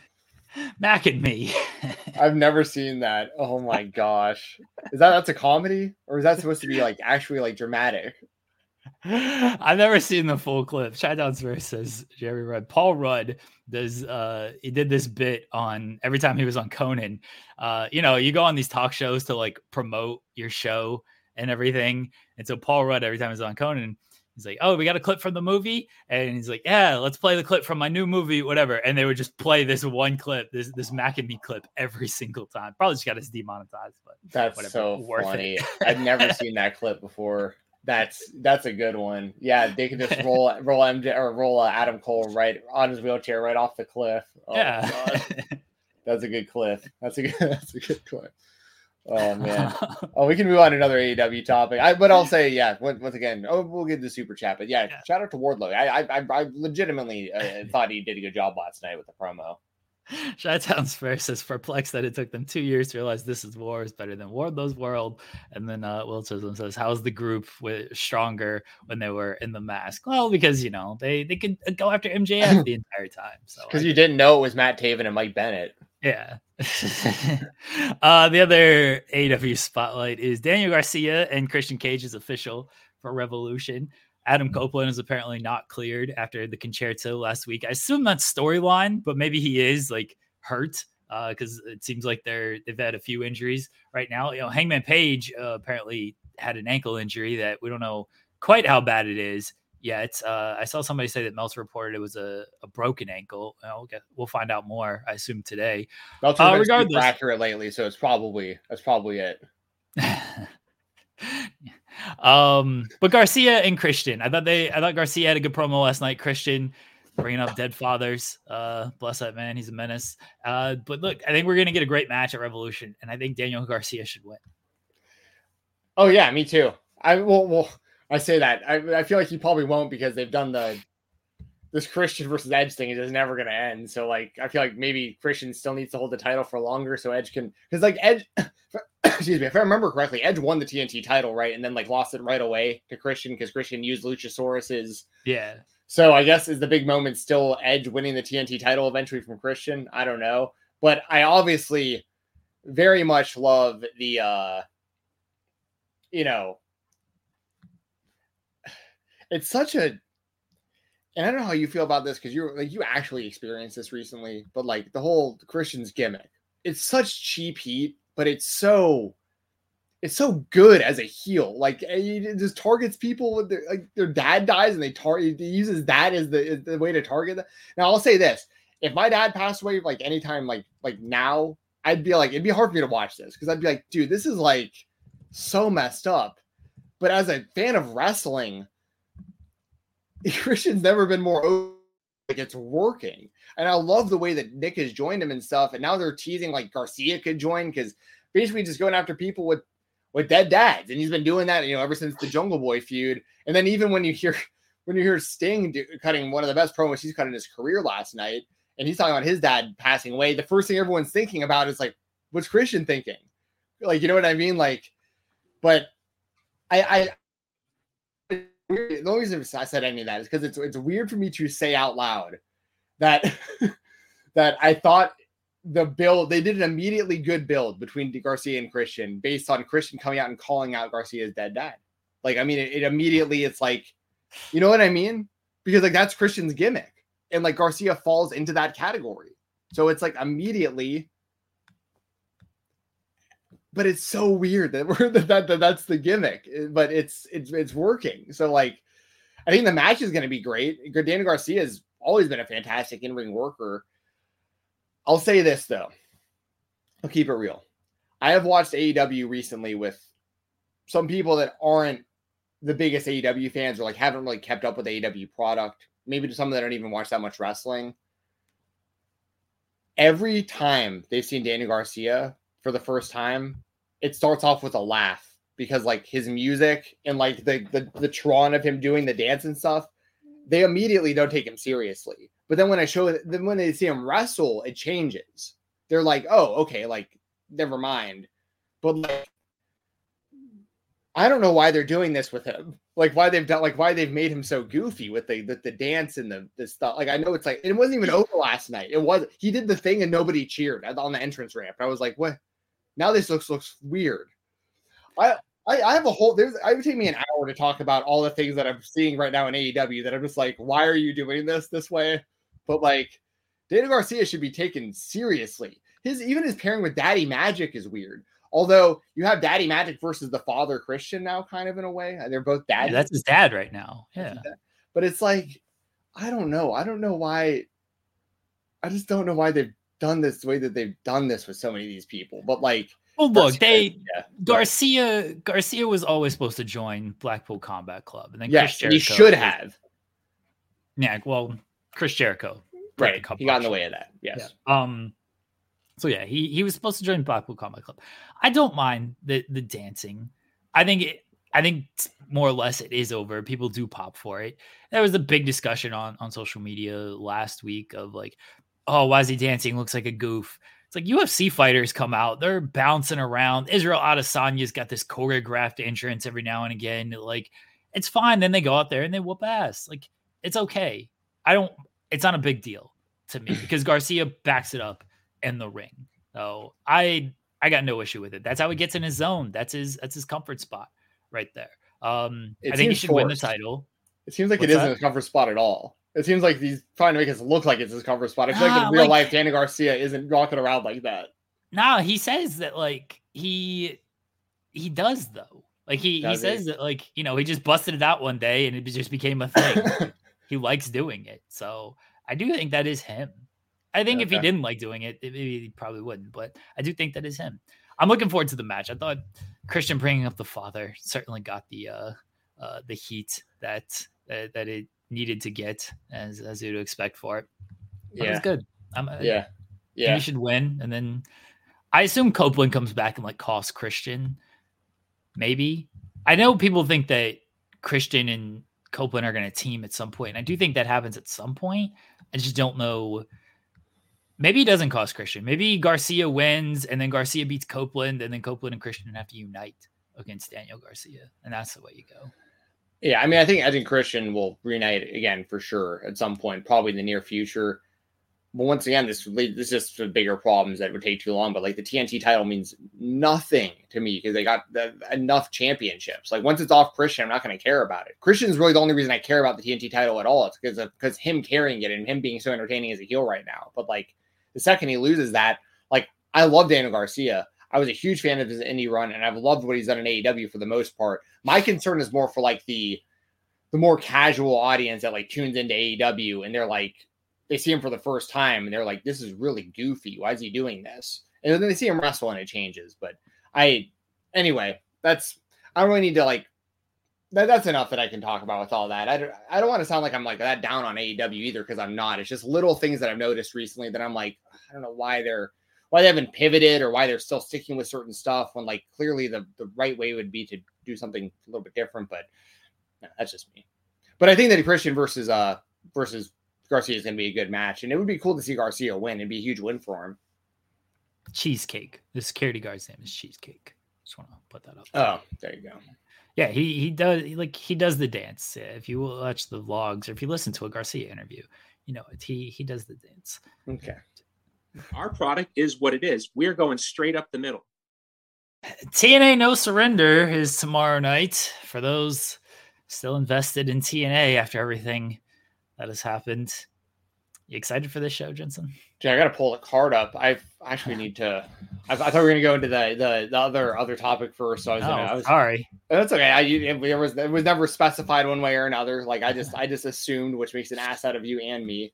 It's okay. I got to pull up the. uh Got to pull the card up here. Sorry, guys. TNA Wrestling. Moose no. and Alex Shelley is headlining Mustafa Ali against uh, Chris Sabin for the X Division title. Those are the two I know off the top of my head.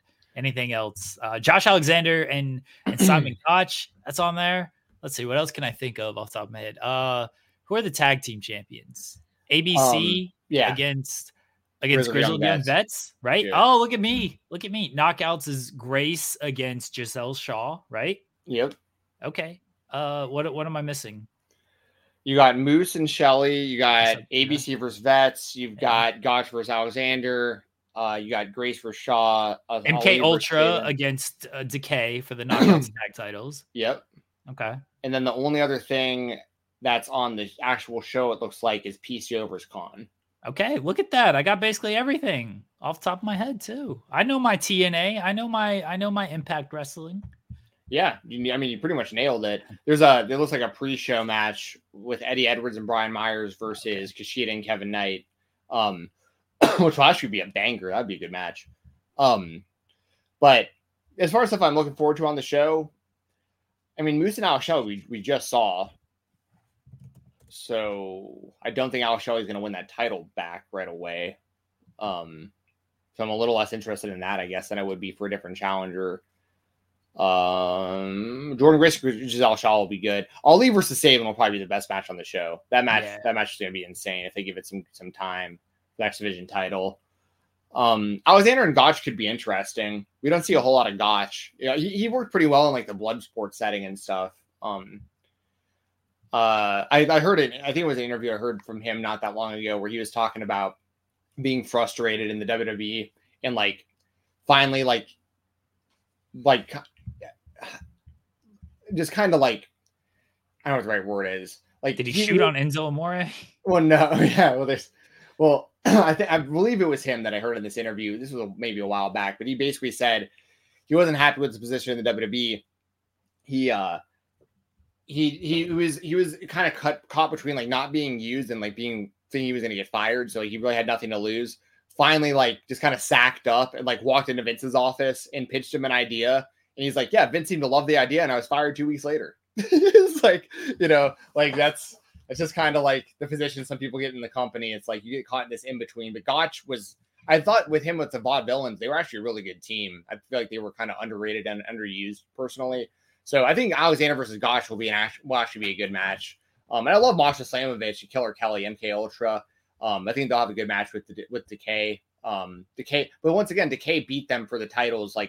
they'll have a good match with the, with Decay. Decay, but once again, Decay beat them for the titles. Like we've these are like rematches from the last pay per view. So like, you know, I feel like they could kind of could have come up with like some new matchups, but I guess that's one my only critique.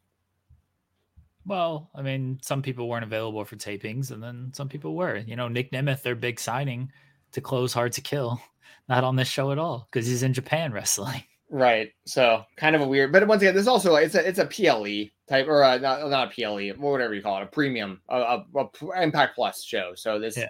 also isn't you know as high stakes as like an actual pay per view for them. So it should be a good show. Um, regardless of if I'm like stoked on the card or not, the in ring action will be good. I like the performers involved. Um, and as far as like predictions and stuff, I just like really I imagine Moose will retain. G- GYV might win the tag titles potentially, um, because it's a best out of three series. Um, I could see them maybe winning the tag titles, and I think Jordan will retain. I'm really interested in that Sabin versus uh, Mustafa match. I think that's gonna be really, really good. I think that's gonna be the best match on the show. Mustafa Ali might win that title. I don't know. You, you could, I- you could see it happen. It just depends on how available he is to like defend Yeah. it for sure. But um, yeah, that that match is gonna be fire. But uh, that yeah, that's be good. And I think they're doing a, post show here on Fightful. I'm not sure who's gonna be on it. Um, I don't know if it's Joel and Cresta or Joel and someone or Cresta and someone. Um, I was invited to join, but I, am I'm unavailable. But uh, there should wow. be a there should be a uh, a post show I think for Fightful if you guys want to watch a review afterwards. You, you're you're ducking out on the TNA. Can't believe you, Jensen. I always make the pay per views. The, the the the the Impact Plus shows. Stephen Jensen's too big for the Impact Plus specials. well, actually, the the real the real thing is that it's in like three days, and I was asked like it was actually tomorrow, and I was asked like two days ago, but I was already not available by then. So too big. The other other spotlight is uh Krule Mads Kruger put Jacob Fatu in a body bag after beating him in what do they call it, a Balaki street fight. Yeah, that's the pronunciation that one's the spelling is rough. Um, yeah. uh, yeah, but basically, yeah, the the the the big thing here, excuse me, was basically this was uh them essentially killing Jacob Fatu off of MLW. So what happens in the match is uh we're just gonna call him Krule, but, but Mads Krule Kruger. Um, Krule threw a fireball into Jacob's face and then hit him with scorched earth, pinned him one, two, three, and then Contra unit, a bunch of the other guys in the mask, they come out along with Krule and they they put Jacob in a body bag and carried him out of there. Um, the layers in this though that people might not know if you don't follow MLW is um, Jacob Fatu was the original leader of Contra unit and Krule is the current leader of Contra. So it was like them in like gang terms, they basically jumped him out of the group. They and, and literally carried him out in a body bag. So it's like they're and, and that's and it's you know that that's kind of a good way of doing this in my opinion. As far as like if Fatu's leaving MLW, this is there's no more definitive way of like him leaving. You don't expect him to be back after this. He's going to go on and probably join the WWE. And you've really put over Krule massively again as like a top guy and like the biggest threat in MLW. I just have no idea what his availability is. I don't know how long he's going to stick around, considering how much he has going on outside of MLW. He's still currently the IWTV Independent Wrestling World Champion, and he's to have a lot of opportunities in other companies too and stuff. So, like, I don't know where this where this looks like you know long term for Krule and MLW, but they put him in a position where he looks completely unbeatable right now, and he uh, he essentially killed Jacob off of uh, off of the show. So, yeah, good. This this this, this accomplished a lot for for uh, for both guys. And once again, it frees Jacob up to the speculations that'll go to WWE eventually. So, and Jacob Jacob Fatu, he said before, so this was taped at Super Fight, um, and that's where Fatu, um, he beat somebody. I forgot who Fatu. I think he beat Nagata. He beat Nagata at Super Fight, and then that's when Kruger made his return with Contra and beat him, beat him down, clubbed him in the back of the head and everything. Um, and then yeah, so and then they tape the match, the the Fatu and um Fatu and and Kruger, and then that, yeah, they put him in the body bag, and that's probably the end of Jacob Fatu. Uh, who was on our show recently that was like, "How do you not make money with like Krule Mads Kruger? Just book him as a monster." We talked to quite a few people about him. We, there was someone recently though. Um, it would have been someone from the southeast probably that we were talking with. Um, was it Pat? Was it Patrick O'Malley that we talked? It might have been about? Patrick. I couldn't remember if it was Patrick or, or Griffin, but yeah, it would have been one of them. Yeah. Oh, and by the way, y'all, we got an interview coming up here soon that you're going to hear um, with Jack Cartwheel, return to the show, former former interview, former guest that we've had on for an interview. So please stick around for that. We forgot to mention that at the top of the show, but um, but yeah, no, Krule's Krule's a man. Adam Priest really put over Krule um, when we had him on. If y'all want to check that interview out, the two of them know each other forever. Um, the okay, let's move on. Sorry, to address something in our staff chat. I'm gonna give a big motherfucking shot out. Scotty Riggs is back wrestling. Stephen Jensen. Yeah. American male, American male, American male, American male, American male, American male. it's a great yeah. he is. Love the American males growing up. Scotty Riggs and Marcus Bagwell, aka Buff Bagwell and I even loved Riggs when he was a uh, part of Ravens flock with the eye patch. I was always a big Riggs guy. Um, I liked him as Scotty Anton in uh, ECW as well. He, he uh, I remember. Oh, so I'll pull the curtain back for you guys. The plan is to have Scotty Riggs on the show soon. I've been talking to him, and he returned to TCW. He hadn't wrestled in a long time, like ten years or something, maybe longer. Um, so it's cool to see that he's just back in general and we'll we'll we'll discuss Riggs more when we have him on for for the interview. But um, he's a guy who, and I'm not, I'm not, I'm not saying anything that he hasn't put out there himself plenty. He's a guy who I know has dealt a lot with like mental health and like a lot of like weight gain and depression and like that kind of stuff over the years. And there have been times where I've like kind of checked up on him because I have like a very kind of loose relationship with him because I interviewed him years ago and we just kind of stayed in touch because he's a big UFC fan. So we talk about the fights occasionally and stuff. And like I would check in and every now and then it just really seemed like he wasn't doing good. And I'd be like, damn, like I really hope Riggs like snaps out of this. And to see what he looked like recently at this TCW show, because the show I don't think is actually available, but there's been like clips and pictures out there. He looks fantastic.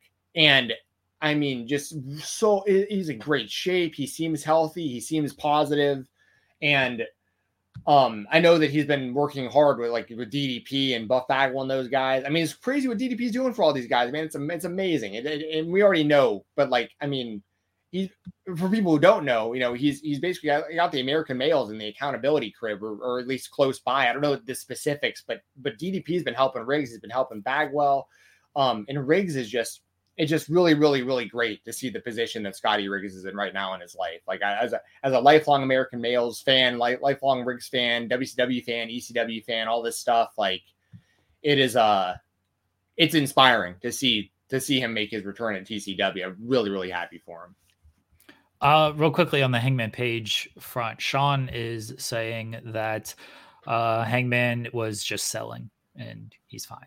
So there you go. So the report from Meltzer earlier today about a serious ankle injury. Was that a Russell report? What's that?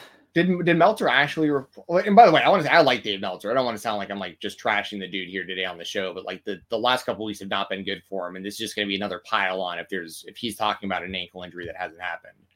I saw I, I saw the somebody on our chat post that. I quickly looked it up. I've not listened to the audio myself, uh, apparently, they said Hangman Page could have a broken ankle. It does appear to be a serious ankle injury. So okay. that's what was said. And now John is saying that, like, no, doesn't have any type of ankle injury. So, well, hopefully, hopefully he doesn't because I want to see the triple threat on the pay per view. And, and more importantly, I don't want Hangman to be hurt, of course, as a human being. I don't want that to happen to him. But yeah, um, but yeah, so yeah, once again, we'll, we'll talk about Riggs more when we have him on the show. So I just wanted to let people just kind of let people be aware that like he he came back and he's back in wrestling. And if the last time you saw him, he was you know a few hundred pounds heavier with a gigantic Santa Claus beard and like didn't seem like he was in good spirits, it looks like he's looks like he's turned it around, man. I, and I, I you you love to see it. As, as when you're a fan of these guys growing up, and then your heroes like start going on rough times it sucks. It sucks watching it happen. And then to see him turn it around, man, it's credit to him, credit to DDP, credit to everybody involved that, that just looking out for each other and helping people out when they need it. So that's it was great to see. The other indie spotlights, he's got Butterbean back on track too, and hopefully yeah. Butterbean Cole Radrick. The other indie spotlights is uh is Uh, Michael Oku against Will Ospreay from Rev Pro High Stakes, which is going to be Ospreay's last independent match for the time being, and he's going to be he's going to be on AEW TV next week, building towards Revolution in his match against Takeshita. Yeah, yeah. So the Michael Oku versus Ospreay match was incredible. I, it was the best match I've seen in quite a while. Um, I can't do it justice. Y'all can y'all can find the match in the clips if you want to, but I mean, just some of the stuff that they were doing, like the that like the, that reverse tombstone that Oku hit was insane. I've seen Ospreay take that like once before from somebody. It's just such a brutal looking spike pile driver reversal.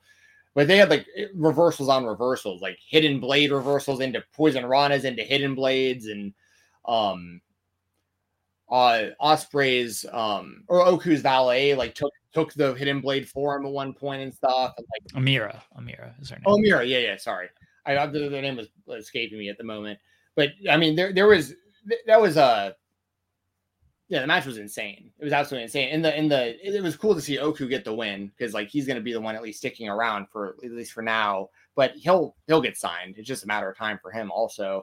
But it's cool. Like Ospreay's officially all elite. He's going to be going to AEW full time. Going to be wrestling Takeshita soon. And Tony Khan was in the crowd just marking out, which I I respect that. For any criticism you can give to Tony Khan, I understand criticisms towards Tony in a lot of ways. I get it. But one thing I do still love about Tony is that he is a wrestling mark and that like he still is like he looked like he was having the time of his life cheering on Orange Cassidy, who made his surprise appearance in, in his match. And just like during the during like you can just tell how happy and proud he is that he locked down Will Ospreay. It's like he's he's out there celebrating that like he got him.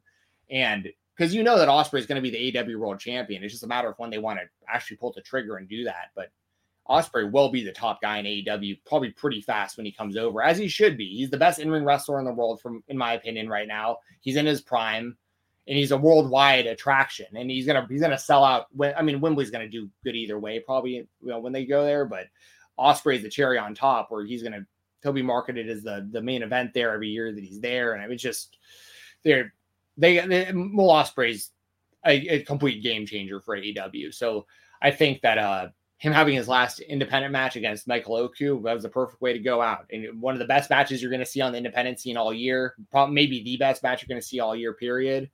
And uh Ospreay puts over Oku. I mean, on the way out, what, what more can you ask for? Yeah, um, it was a it was a great match, and if you've not seen it, uh, I encourage everybody to go check it out. The intensity was really off the charts. Uh, the the crowd was super into to everything. Michael Oku, he's been a guy at the top of a list of like, hey, pay attention to this guy. Um, I think back to even just with the the PWG stuff when Jericho uh, when Jericho made his surprise appearance at PWG. Um, Oku was a big part of that. I suspect he'll be signed by somebody pretty soon. Um, but I'm glad, like for now, he's there's a lot of people getting signed and not a lot of spots for for people. Like it's okay to stick around on the independents for a little bit and continue to just hone your craft and build yourself up on for that. Sure. Um, well, I mean, in AEW alone, you got Ospreay, Okada, and Mercedes all coming in like around the same time. So that's, I mean, it's a game changer for AEW. But like you said, it is less spots for other people for sure. Yeah.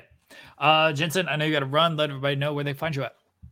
You can find me on Twitter at Fight Talk underscore. Use code Fight Talk on independentwrestling.tv. Listen to the Fightful Select Weekender podcast. It's every Sunday on FightfulSelect.com. Unless every now and then it's Monday, just depending on if there's like a big Sunday show. I waited until Rev Pro was over to record uh, this week, but I still got got it out on Sunday for y'all. So uh, so check that out. Go subscribe to Fightful Select. Um, I'm not a I'm not big on Discord, but I I know that we have one now, like Jeremy was mentioning, and I know that if you're a part of FightfulSelect.com, you can get in the Discord. So if you're interested in that, I you know, go subscribe to Fightful Select to listen to the Weekender, or get in the Discord, or check out all the news they got over there and stuff. So uh, FightfulSelect.com. And once again, thank you to everybody. Um, I mentioned at the top of the show, my promotion finally happened. We don't have to talk about my shoe job like ever again on the show, probably, which is great.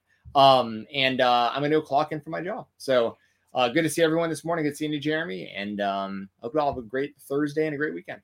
Thanks, buddy. Well, we'll be back next week. Until then, we do have a great interview with Jack Cartwheel here coming up right now. Uh, let's get into it. Waste no more time. Jack Cartwheel joined us. You've seen him on ROH television. He's basically a featured person on ROH here in the past couple of months. Uh, big still still working the Independence GCW. You know him from all the cartwheels, all the great cartwheels. Uh, so here we go. I got to actually load it up because I did not load it up beforehand because my internet was being super annoying. But here we go. Uh, interview with Jack Cartwheel here on the Creator Spotlight. Welcome to the Creator Spotlight here on the Spotlight on Fightful. I am Stephen Jensen, joined as always by Jeremy Lambert. And our guest today is a returning guest. He is Jack Cartwheel, aka Jack Cart Heel. He's been Oh, all over the world. Goodness, goodness. Yes, yes. Coming straight out with it. I will. Yeah, we're going to talk about that. You've been all over the world since we talked last. You were on the show like close to a year ago, like nine or so months ago uh, last. So a lot has happened. Jack, welcome back to the show. How you been? Thank you guys. Thank you. I'm good. I'm doing doing well. Just doing cartwheels every day, man. what else? Yes. Well, dude, I mean, what, most recently, did you just did you just get back from Tijuana? Is that what you're doing right Yeah, now? yeah. So that was uh I mean, my, my weekends go like that, you know, every, every weekend in terms of uh yeah, it's traveling a lot. So that was a, a eight hour drive total, but we did two and a half of it the night of like after the show, and then made the rest of the five and a half to um uh to Sacramento for SPW last night, uh Supreme Pro Wrestling, where uh, where I was originally originally trained. So it's really cool to still be able to do those shows. Hell yeah! Overall experience. as I know you said it was really cool, but like, who did you uh really enjoy like working with in this uh this thing in uh, Tijuana you just had? Oh man, uh, working with M- Mystery Iguana is awesome, dude. Like, cause I mean, he doesn't seem as like opposing physically, you know. Uh, and then he goes out in the ring and does like 17 tijeras in like one in one go. Um, not at this particular match, but when I was tagging with him last time, it was like that. And his uh he's really good with the language barrier uh things although my spanish is getting a lot better working with mexico like uh, fairly often so uh yeah so i mean mecha wolf like uh as well he was also in the match. Konnan is the, the guy i couldn't put uh him over like i that's like he's Konnan, um and just everybody else in AAA like i would i could put them all over one by one but uh yeah it was just great time yeah. I was wondering about uh, traveling around the world. You know, you've been to Japan, Mexico, obviously all around the United States, and like how much, if at all, your your style or your mindset changes working in front of a, a different audience.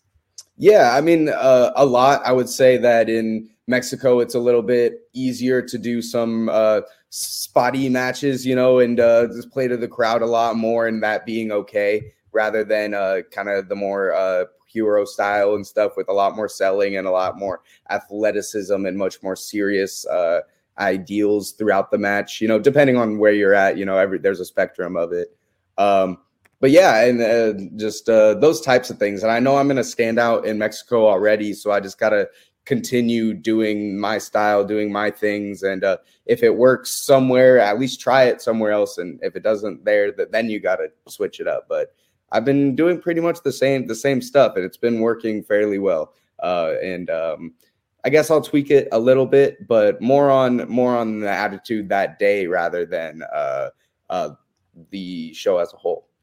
I mean, cartwheels are I feel like pretty universal. Everyone knows what a yeah. cartwheel is. yeah, well, I, I, mean, yes, for sure. But uh, I mean, it when I was doing the shows in Japan, I was saying uh, sokuten is a cartwheel Japanese. So like I would be introduced as sokuten no which would be like Cartwheel King.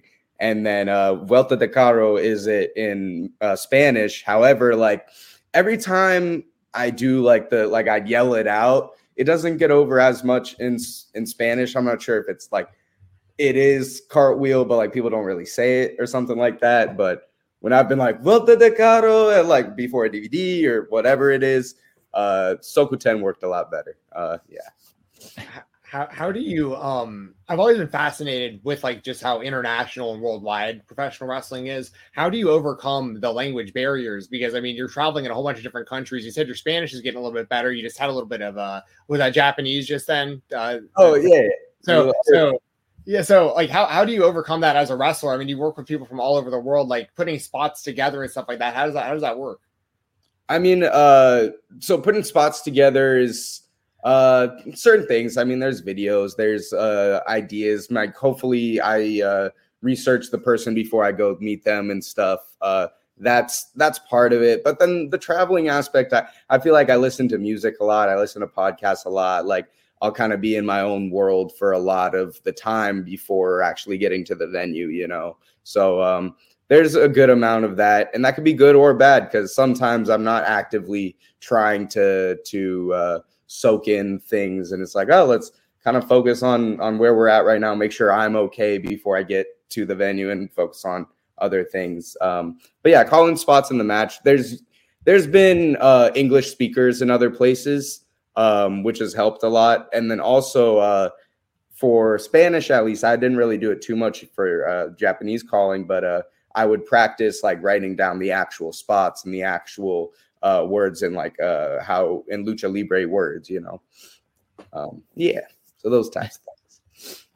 Uh, recently in the GCW JCW J Cup, you were part of the the first round. You're part of the the scramble match mm-hmm. in the mm-hmm. first round, and I always.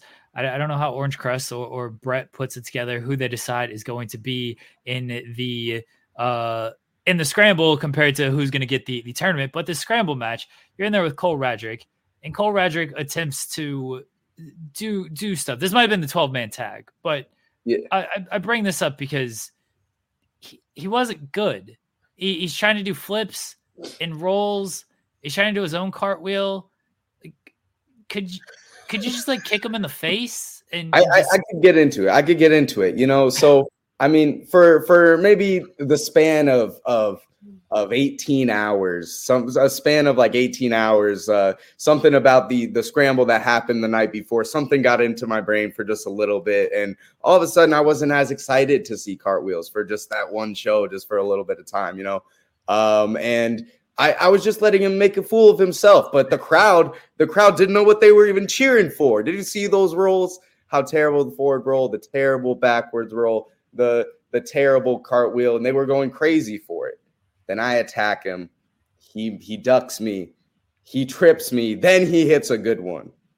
So I mean, good. I mean, I mean like yeah, maybe a maybe a six. Like if I'm being generous because we like Cole, maybe it's a six. But, yeah, it, it is there. There was the, I hear what you're saying, but uh, what what was good is there was a good distinction of how bad the first one was and the second one. Yeah, that's why I think that it kind of worked a little bit because that same spot I tried to do in Japan, and he said he was going to do a bad cartwheel, and it was a it was a good one, and like I was really confused in the moment, at, and yeah, I don't know, Just some stuff. Yeah, he did he did he did some cartwheels. We had some fun. Cole Cole's got to work on these cartwheels. He's got to leave it to you. True. Wait, yeah, we we talked about this earlier. Yes, Cole does have to work on his cartwheels. We, yeah, come on, Cole. Just, uh, what we love Cole, but he's got to stop yeah. with cartwheels. Can't do it. um, the, speaking of those JCW shows for uh for uh the J Cup weekend, so Jack Cartwheel, Jack Cartheel made an mm. appearance. Um, so I, I knew something was off the second you came out with Team Broski and mm-hmm. you were wearing like was it a button up or like a sweater? Yeah. A button yeah. up? Uh, but nice button up dress shirt. nice button up dress shirt. And I see the, the the team coming out, and I'm like, that doesn't really fit in with these guys. Like, why? And, and even the commentary, I think it was Prazak on commentary was like, wait, what's Jack Cartwheel doing out there with these guys? What's going yeah. on?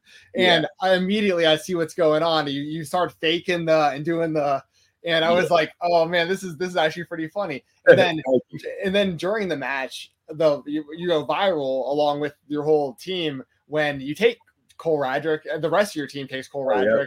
Someone's got a fish hook in. Someone they got double ankle locks. Um, Tony Deppen's you know pelvic thrusting, and you're in the background, just car and you're spamming the cartwheels, and you're so good at cartwheels, Jack, that I had multiple people because I clipped that video and I tweeted it, and I had multiple people reach out to me and say, I thought this was a looping GIF because of like they were looking at you and didn't yeah. realize that it wasn't a loop. Like you're just that good at like just the, the repetitive cartwheels. So um if you could just tell us a little bit about Jack Cartheel and then also uh kind of going viral with that spot.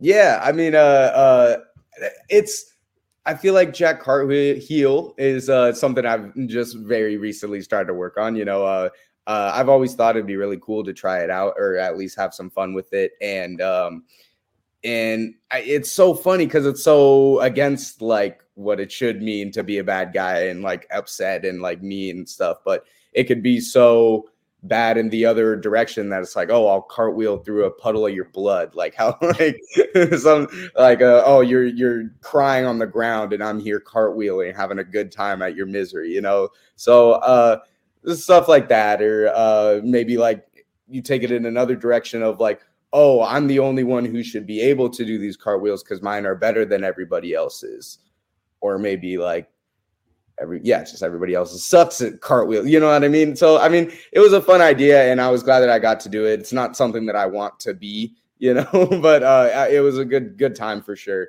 Um, and I mean that spot necessarily, I it, I was debating it a lot of the time throughout that day if I should go back and forth and back and forth, or if I should go doom to doom to doom and try to stay in the same spot. I think I could have stayed in the same spot, but it's definitely a lot more difficult to try to like bounce back this opposite rotation because you're going that way, you know. Um, but I, I, think it worked out well the the way it was, and uh, um, there's more cartwheels coming for sure. Yeah. What's what's a big difference between wrestling on the independent scene and then doing stuff like ROH television when it comes to television wrestling just in general? I know you have less time on ROH TV, but what what's like some of the biggest differences in trying to work for the television audience compared to the the independent audience? Uh, I'd say that there's uh the biggest differences have been like being able to get help from agents for sure before and after the match, whether that's uh, being able to kind of plan the idea and the story of the match better, or whether it's understanding what could have been better and looking back at it and stuff seems so much clearer after and you have a different set of eyes you know to to get into it. The same with like planning the match as itself that you have um, a separate set of eyes looking in they can see those things that you probably wouldn't be able to see uh, so that's been huge i mean time is huge like being on certain time cues and um, being able to make the most out of that time and being able to uh, listen and stuff in the ring and be able being able to adjust for sure. Um, and as you said, I mean, I don't have as much uh, um, practice with it, but also just really small details and stuff. And I've gotten really good feedback, and that's important that uh, they're being nitpicky about those things. And they're like, I'm sure like this was fine, but it's not fine anymore because people can pause this and look it back over, and you're representing the company, you're representing a brand. It means a lot more than just uh, doing something and you're trying to win a damn job, dude. You're trying to like make it here. So uh yeah, it's it's it's very different with nitpicky stuff and uh timing and uh whatnot. But the crowd, the crowd reaction has seemed fairly similar, but that's just with AEW crowd. I'm sure that WWE is very different. Well, you're getting we want cartwheels chance, like even when you're not wrestling. So I just huge. put it out there. That is huge. That, that is even like when good wrestlers in there, guys like Willie Mack and stuff for wrestling. People are going, we want cartwheels. So I'm like, they they, they want more Jack wheel. I'm I'm I'm here for it. Um, it's also hell yeah, it's also cool to see. Um, like you mix it up with Blake Christian, for instance, in Ring of Honor, and like you could also see the two of y'all wrestling for the GCW World Championship. Um, that was just earlier this month. What's your opinion, uh, just kind of a Blake Christian in general right now? I mean, obviously he's been the GCW World Champion for quite a while, um, but he's been a, a, a, regular in Ring of Honor as well, and you know, formerly in the WWE for you know a short stint, kind of during the pandemic. But kind of, what, what are your thoughts on Blake Christian overall right now? Uh, yeah, just congratulations to him, man. He's he's making money on TV there. He's making money at GCW. He's being a dickhead to a crowd here. He's being a dickhead to a crowd there. He's doing what he does really well. We had a really killer match a couple weeks ago in Arizona. Um, according to one Instagram person, they said it was the best match of the night, but that was that one guy like 17, like wrestling seven four two or whoever. He thought it was good, so I'll take his his his um opinion. But yeah, um Blake Christian's doing doing well. He's doing dope. I wish uh, I uh, could one day get at that same level. You know, he's done the things that I want to do, and uh, I think I'm pretty close. And uh, uh, it, it, felt really good to be wrestling with him at Ring of Honor too. Even if he did win the one or two of those matches at the end, uh, the the crowd loves him. He's man. Actually, I don't want to say this. Ugh, ugh, because because my nana, I, I, put I put him on the screen for like one moment, and my nana called him her her, her boyfriend, and, and I'm wrestling him next week in Arizona, so he's doing good. He's, I, I, love that. I love watching you guys wrestle each other. I think you guys complement each other really well, and uh, even just little things like like at one point, I think I remember seeing like you went for like a clothesline and you like blocked it with a car wheel like even stuff like that, like or like you go for a cartwheel and he'll like kick your arms out from under you or something. It's just like so. I yeah, I, I love watching you guys wrestle. It's cool. It's cool seeing all you guys, um, like you know, um, just kind of from the independent scene, but also going back and forth, you know, with Ring of Honor. Um, who who else? Who else have you really like?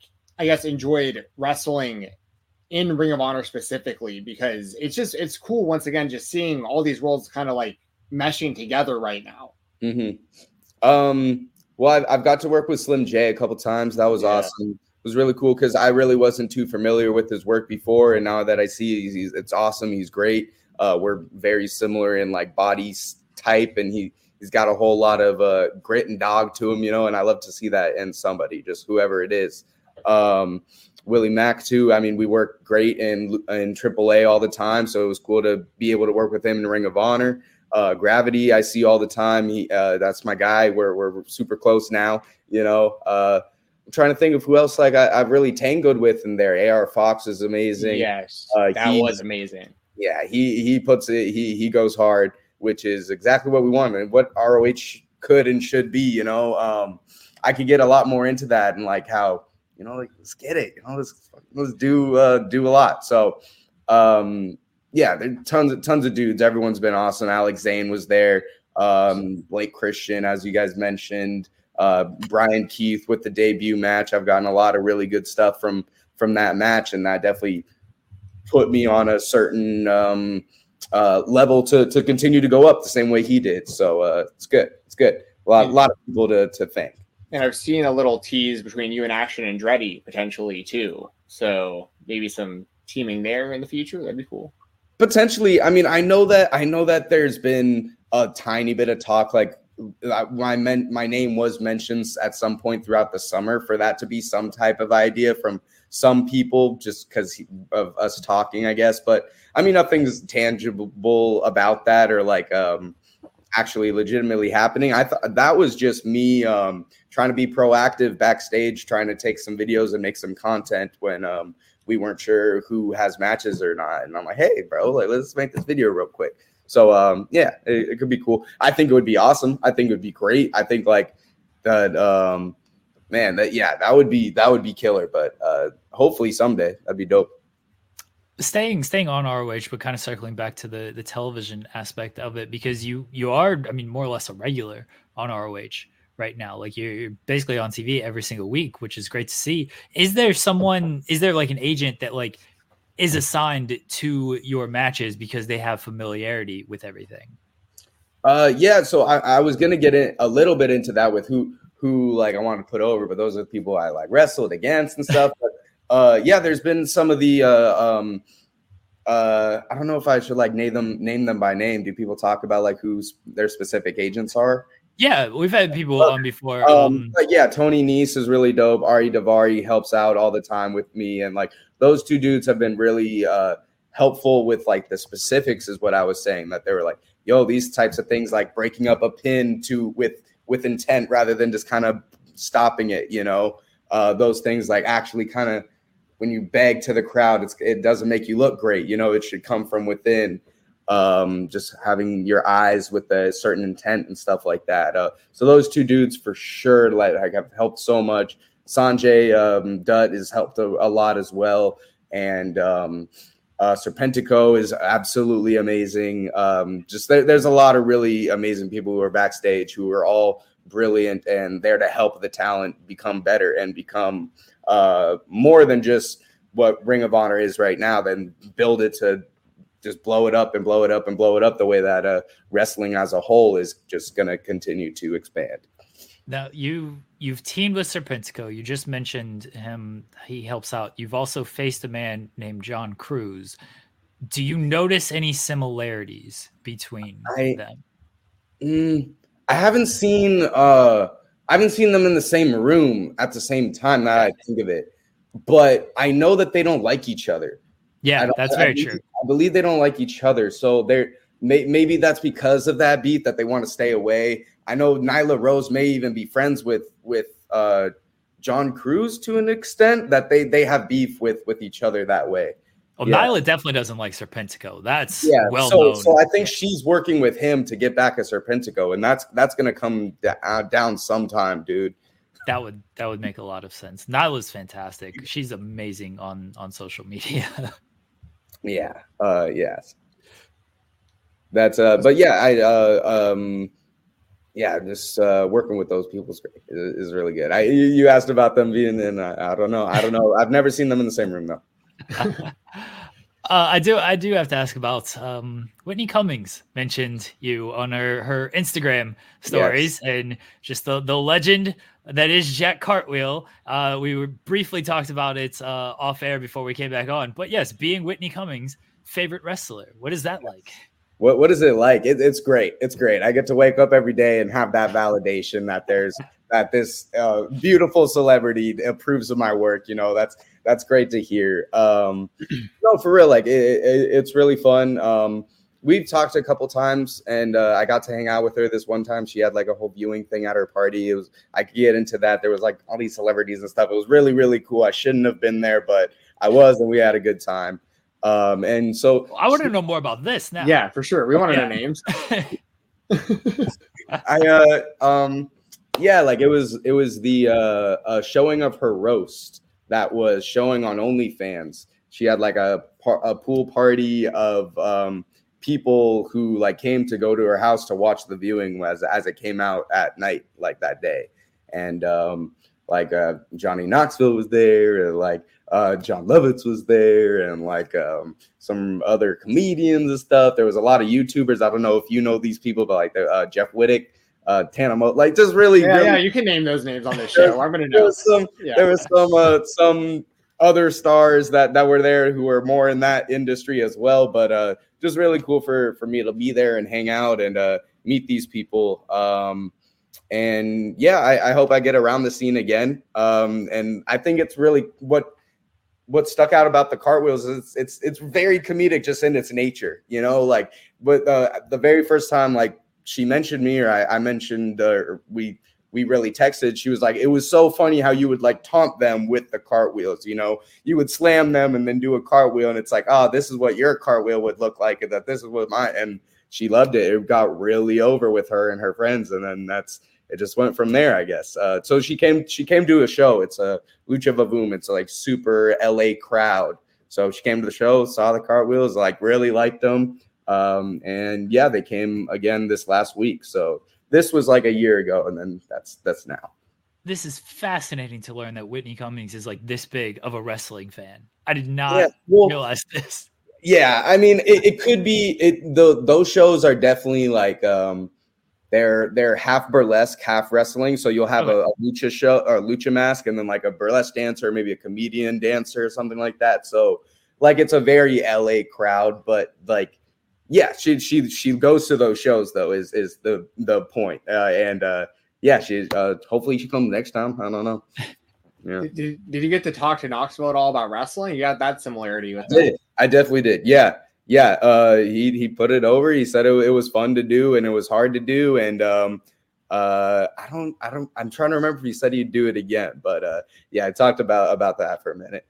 I'm sorry. I know I said Johnny Knox, Knoxville, but it was Steve-O. Now I think of. Oh, I'm sorry. Okay. Okay, gotcha. I I said Johnny Knoxville, but it was Steve-O. Yeah. Well, Steve-O does have a little experience with the wrestling as well. I, Umaga yeah. beat the hell out of him that one time. I remember that. Yeah. yeah, man.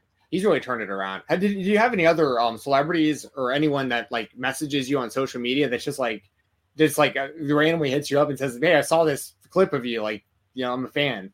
Um, not not too much. Not not really. I, I wouldn't say so. But uh, I did one time.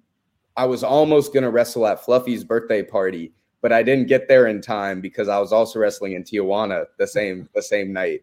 And I tried to leave, and we tried to make it, and we didn't make it. But we still got to like hang out at the birthday party after the show was over, so that was cool. Uh, but no, no, nobody else really in, in the DMs like that. I guess. Yeah, he's a big wrestling fan. He was at Raw Yeah. this past. Yes. uh, yeah. week. He. was- Yeah. Yeah, so I know he's a big, big wrestling fan. He Um, did I the, do. um, oh, sorry. He did the Um, promo with Samoa Joe. I was thinking about that. Yeah, yeah. Um, I want to ask about integrating cartwheels like into different moves. Is there anything that you kind of have in mind of like, I think I can integrate a cartwheel into doing this that you haven't been able to maybe either fully flesh out or try in the ring yet? Yes. Yeah. I, got. I got some right here. Oh, yeah. I Uh, love that. yeah. Um, I'm trying to cartwheel through the ropes from like if I take a Rana and I put my hands down, then kind of over the second, under the third, onto the apron. Okay, I think that's it's possible to do it like that. Uh, I'm trying to do like if someone's it could be throwing a punch, it could be throwing a clothesline. You catch it kind of in that that hook of your shoulder, do a cartwheel here, and then you're hooked for like any type of arm submission. Uh, those are the two most recent ones. Um, uh, there was a oh just car just cartwheeling out of the front face lock. I know that it's it looks a little bit different, but maybe if you go to the back first and then cartwheel over, um, yeah, th- there's there's a lot, there's a lot, and some of them are a lot harder than they feel like at first, and some of them are easier. Uh, like the the clothesline one, I've done tons of times, like in training. That one's easy, but then there's another one that's a lot like an escalera, right? For um, so fucking goes for the chop, catch, chop them, second rope, top rope. Then I wanted to cartwheel over the corner and land on the other ropes on the other side of the corner, then jump into a Rana. And I busted my lip trying to do it because I fell right into the corner trying it. Um, but uh, yeah, some of them are easy, some of them are hard, but there's there's a lot I'm working on. Oh, I love that you have a notebook. Oh yeah, and you oh, just yeah. write it down like as it as it comes to you. I assume that's fantastic. I love yes. Thank you, thank you. Yeah, well, I I wanted to. uh Well, actually, I got a couple more questions. I'll, I'll ask this one first. Just, uh, just, uh, I remember you talking to us last time about your gymnastics background and how some of like, like a Sasuke special, you're pretty much like doing that like in gymnastics already. Um, do you still go back to gymnastics like fairly often to like just like create new stuff? Uh, sometimes not not too much, but it'll be more uh like I have the trampoline in the backyard, so I'll I'll definitely go out there and and practice stuff, whether it's just basics to get the body flowing, or whether it's like trying those moves, trying to pretend that somebody's doing it. Um, but as far as like actual open gym and stuff, I haven't been back in a while. I know that I try to uh I, I hung out with my gymnastics friends not too long ago and we talked about going to like a real gym, trying some stuff, but uh, I haven't in a while. Maybe strength stuff though, like some bar things, but not um not as much for wrestling, except for that cast handstand thing that I do on the ropes. did, did you by chance see there's like a video that's gone around the last day or so. It's two girls that are gymnasts and they're doing a spanish fly with i I think they like just maybe discovered like seen it for the first Mm, time.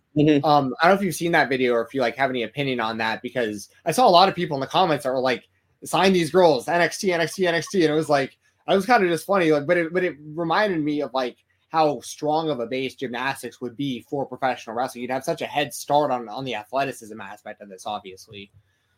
Man, yeah, I uh, I think I've seen that exact video that you're talking about, but it may have not been a Spanish fly, or well, though I've seen a video maybe like two or three months ago of these two girls trying tons of wrestling moves. Like there was a like a suit, and it was all off of this uh this big cheese block onto a big resi mat. So I mean that that's that's the big part. That, that's the part that uh but yeah, like a superplex off it, like moonsault, the the uh, Spanish fly, the shooting star stuff. Um and I mean it's it's it's that that's not the barrier of entry into wrestling. The your your athleticism is not the barrier of entry to to make it in in doing this, I guess. And I'm not even sure if I know exactly what it is. However, there, there's tons of athletic people out there. If they wanted to wrestle, they could try out and they could get however far they wanted to. But it's about being able to do that every single week for so long, for so long, and being able to prove that you can do that, take the bumps and the stories and the all this other stuff. And I mean, if, if they can get signed, do, do go ahead. Like I mean, go tons of NIL people doing it every single week. I mean, sure, uh, congrats. Uh, it's not going to take away from what I'm doing right now. Um, and uh, so, uh, if anything, it adds to it. I, I mean, that, that's good. I hope they get signed. I, I hope everyone gets signed. But uh, there's only a certain amount of money that can go around. You know. Oh yeah, for sure. Uh, as we start to wind down here, Jack, the one thing that we ask everybody, I don't remember, were were you on the show when we when we did coolest thing in your room? Did we ask you? Oh, I think I was. Yeah, Okay. yeah. And I didn't love what I showed, but I show. I yeah. shot shot at redemption now. If you have uh coolest thing in your room. You know what? I have a so I'm not in my room right now, but I'm in the living room. There's the keyboard is right here. Um got a little got a little keyboard or sorry, like the uh like the little piano. If you if if you want me to play a little little something something. Yes, I I, I definitely want to see what you could play. Let me see. Cause every now and then I'll I'll play something and I feel like it's just the same couple songs every time. Got to Let's stick to stick to what you know. Stick to the good stuff. Okay. Uh, this is uh um, it's called Don't stop believing. Okay. Yeah,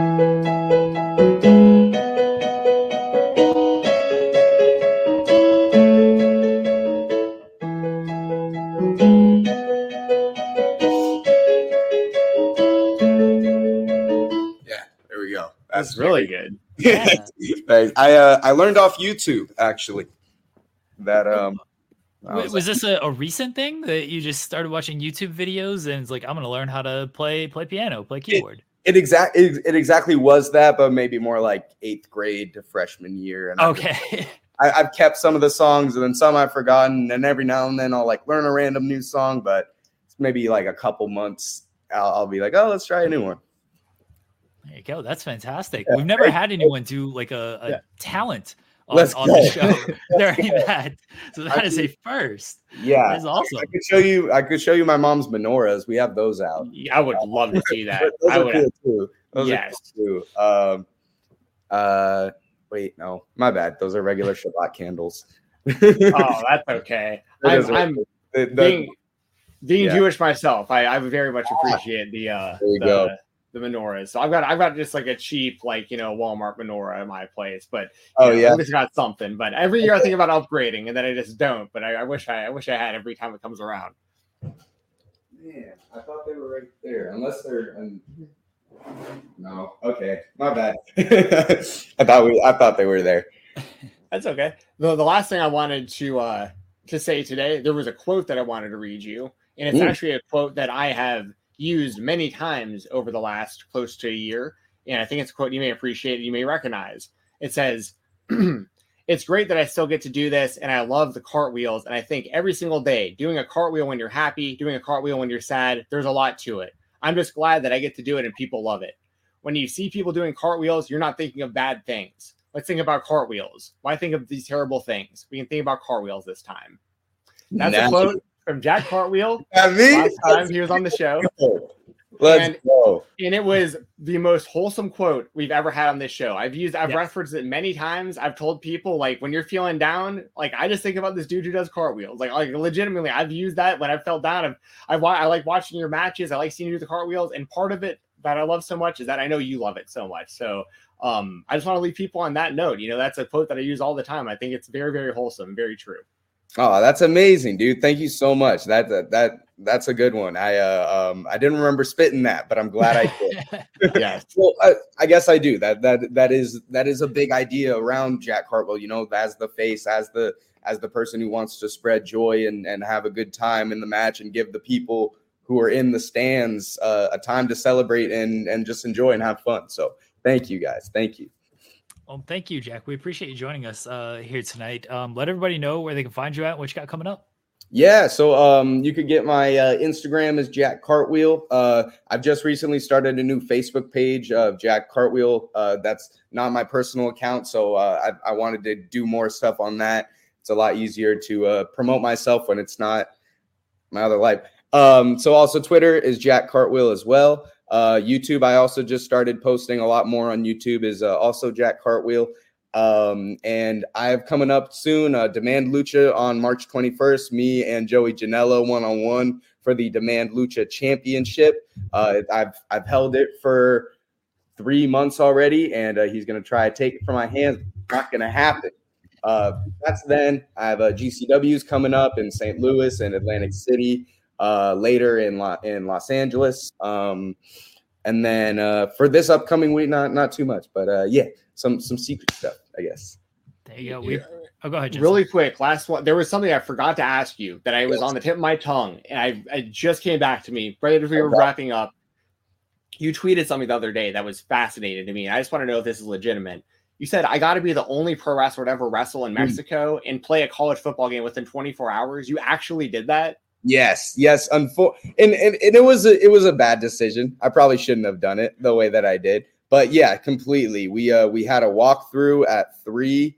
Uh, the show started at eight. So I'm living in Orange in Orange County, two hour, two and a half hours from like the venue in Tijuana. So do the walkthrough, like go to the venue, get there, do the show, get home at like 2 a.m., 3 a.m., get up, go to the the game and I had a terrible game. It is not not like not like the worst game ever, but like uh, I definitely felt really groggy. You know, I I don't play too too much, so I don't blame the loss on me. But uh, um, I definitely didn't feel as great. I didn't have the best blocks ever. I but yeah, I played fullback. So the night before, I want to say it was like, uh, but it, it was for AAA, and I can't remember the exact match. It was like a six man tag, I believe, though.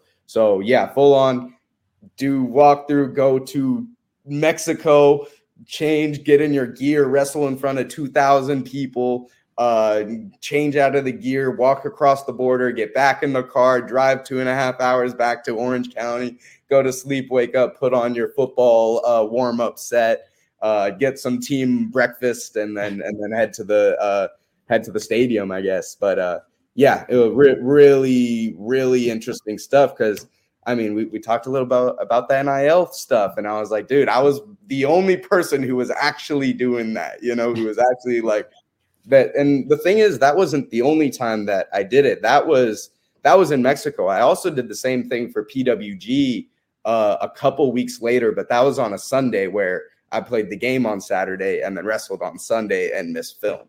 Uh, yeah, so man, that's that's and that's a different level grind. Do, doing yeah. doing a, a, wrestling trip to another country, wrestling, and then within the same calendar day, you're you're you're in a in a football game. Do do any do your teammates like do they even like recognize that? Do they ask you like how it was, or are you just like like Superman kind of like repeat? You know, you're kind of Clark Kent around them, and they they don't really know much about what you're doing uh, you know, over the weekend. Yeah, yeah. I mean, it was kind of a little bit like that. Some people some people knew because they they would go they've gone to some of the shows. Like one time I had a good like 20 people come to like the small indie show in, in like Stanton, I guess. So they I think a lot of them thought it was like that, you know. So until I post like a lot of good videos. And so they think some of it it's like that. Sometimes it's it's complete opposite where I'm wrestling in front of the tons of people, but it's funny you say that. There was uh, the one time I, I um, after after I debuted at PWG, I uh, posted like this this uh, I don't remember if you know the meme of the girl at the party who's like getting her her like uh, ear talked off by like the dude, and, and, I commented like, "This is me at frat parties saying that people don't know that uh, I'm one of Dave Meltzer's favorite wrestlers." but I don't know if I'm still there. But he, he said that right after the debut, and I was like, "This is literally me." Like trying to trying to talk to a girl, be like, "Yeah, I'm a pro wrestler." Dave Meltzer even likes it. He thought it was good. They, he said, "I'm a, I, I could even win the J Cup one day." There, she's like, "What?" I love that. Yeah, I and then somebody, that. somebody one day is gonna be like, "Yeah, but he only gave you last match three and three quarter stars. like he only respects people that he gives four and a quarter to. That's yeah. it." So yeah. Oh, that's amazing. Well, thanks for answering those extra questions there at the end. That literally came to me right as we were wrapping up. I, I knew there was something else I wanted to ask you about, and that was it. So of course, yeah, it, it's a great story and I love telling it because I mean, I I think that that it does like kind of represent a lot about me. That is, I I'm trying to to go out and and, and experience as much as I can, you know. Um, so yeah, thank you. Of course, I'd answer. we appreciate it, Jack. Again, um, thank you again for joining us tonight. Uh, check out all the links below. Keep up with Jack, everything he's got going on. I'm sure we'll see him on ROH television here very shortly. Uh, thank you again, Jack. And guys, we'll be right back here on the spotlight. Big thank you to Jack Cartwheel for joining us in the Creator Spotlight. Big thank you to everybody who has joined us today, leaving super chats, leaving comments in the chat. We really appreciate it. If you left a thumbs up on this video, if you subscribe to the channel or subscribe to our sister channel, Fightful Overbooked, where we have a bunch of great shows every single day going up over there uh, in the weeds every Monday, Wednesday, and Friday with myself and Joel Pearl from 10 a.m. to noon Eastern. We had a great interview with Moose yesterday. We are scheduled. This is a a uh, Spoiler for for the loyal spotlight audience: we are scheduled to be joined by Fuego del Sol tomorrow on In the Weeds. We're working everything out, but fingers crossed we get that hooked up. Fuego's supposed to join us tomorrow, uh, hopefully. Again, I don't like I don't like saying these things, but sometimes you got to say them to hopefully make them come true. So, uh, but if Fuego doesn't join us, we still have a great show, one of the best shows we've ever done. Uh, everyone can check out again our Moose, our interview we did with Moose yesterday on the show. Uh, check out Coexisting with Rob and Maggie tomorrow, 3 p.m. Eastern on Fightful Overbooked. Check out Indeed with Reg and Mike yesterday on Fightful Overbooked. Uh, we have a new show coming. We have a couple of new things coming actually on the channel. We will talk about those more when they come to fruition. Um, but a couple, couple things coming on on the channel here, uh, maybe starting this week, hopefully. Again, we'll, I'll provide more details when get things locked down over there. Um, again, we appreciate it, guys. Hope everyone has a great weekend. Wrestling was kind of took take a break last weekend. There's a lot going on in the world of wrestling this weekend. We got the TNA show tomorrow night, along with uh, the usual SmackDown and Rampage. Collision is back on Saturday. There's two big New Japan shows New Japan, and New Japan Sapporo. There is, uh, of course, Elimination Chamber. So wrestling is definitely back in full force this weekend. So if you got your break last weekend, you uh, there's no shortage of stuff to watch this weekend. Appreciate you guys. We'll talk to you guys next week here on the Spotlight. Have a good weekend, everybody. This is the story of the one. As a maintenance engineer, he hears things differently. To the untrained ear, everything on his shop floor might sound fine, but he can hear gears grinding or a belt slipping. So he steps in to fix the problem at hand before it gets out of hand. And he knows Grainger's got the right product he needs to get the job done, which is music to his ears. Call, clickgrainger.com, or just stop by. Granger, for the ones who get it done.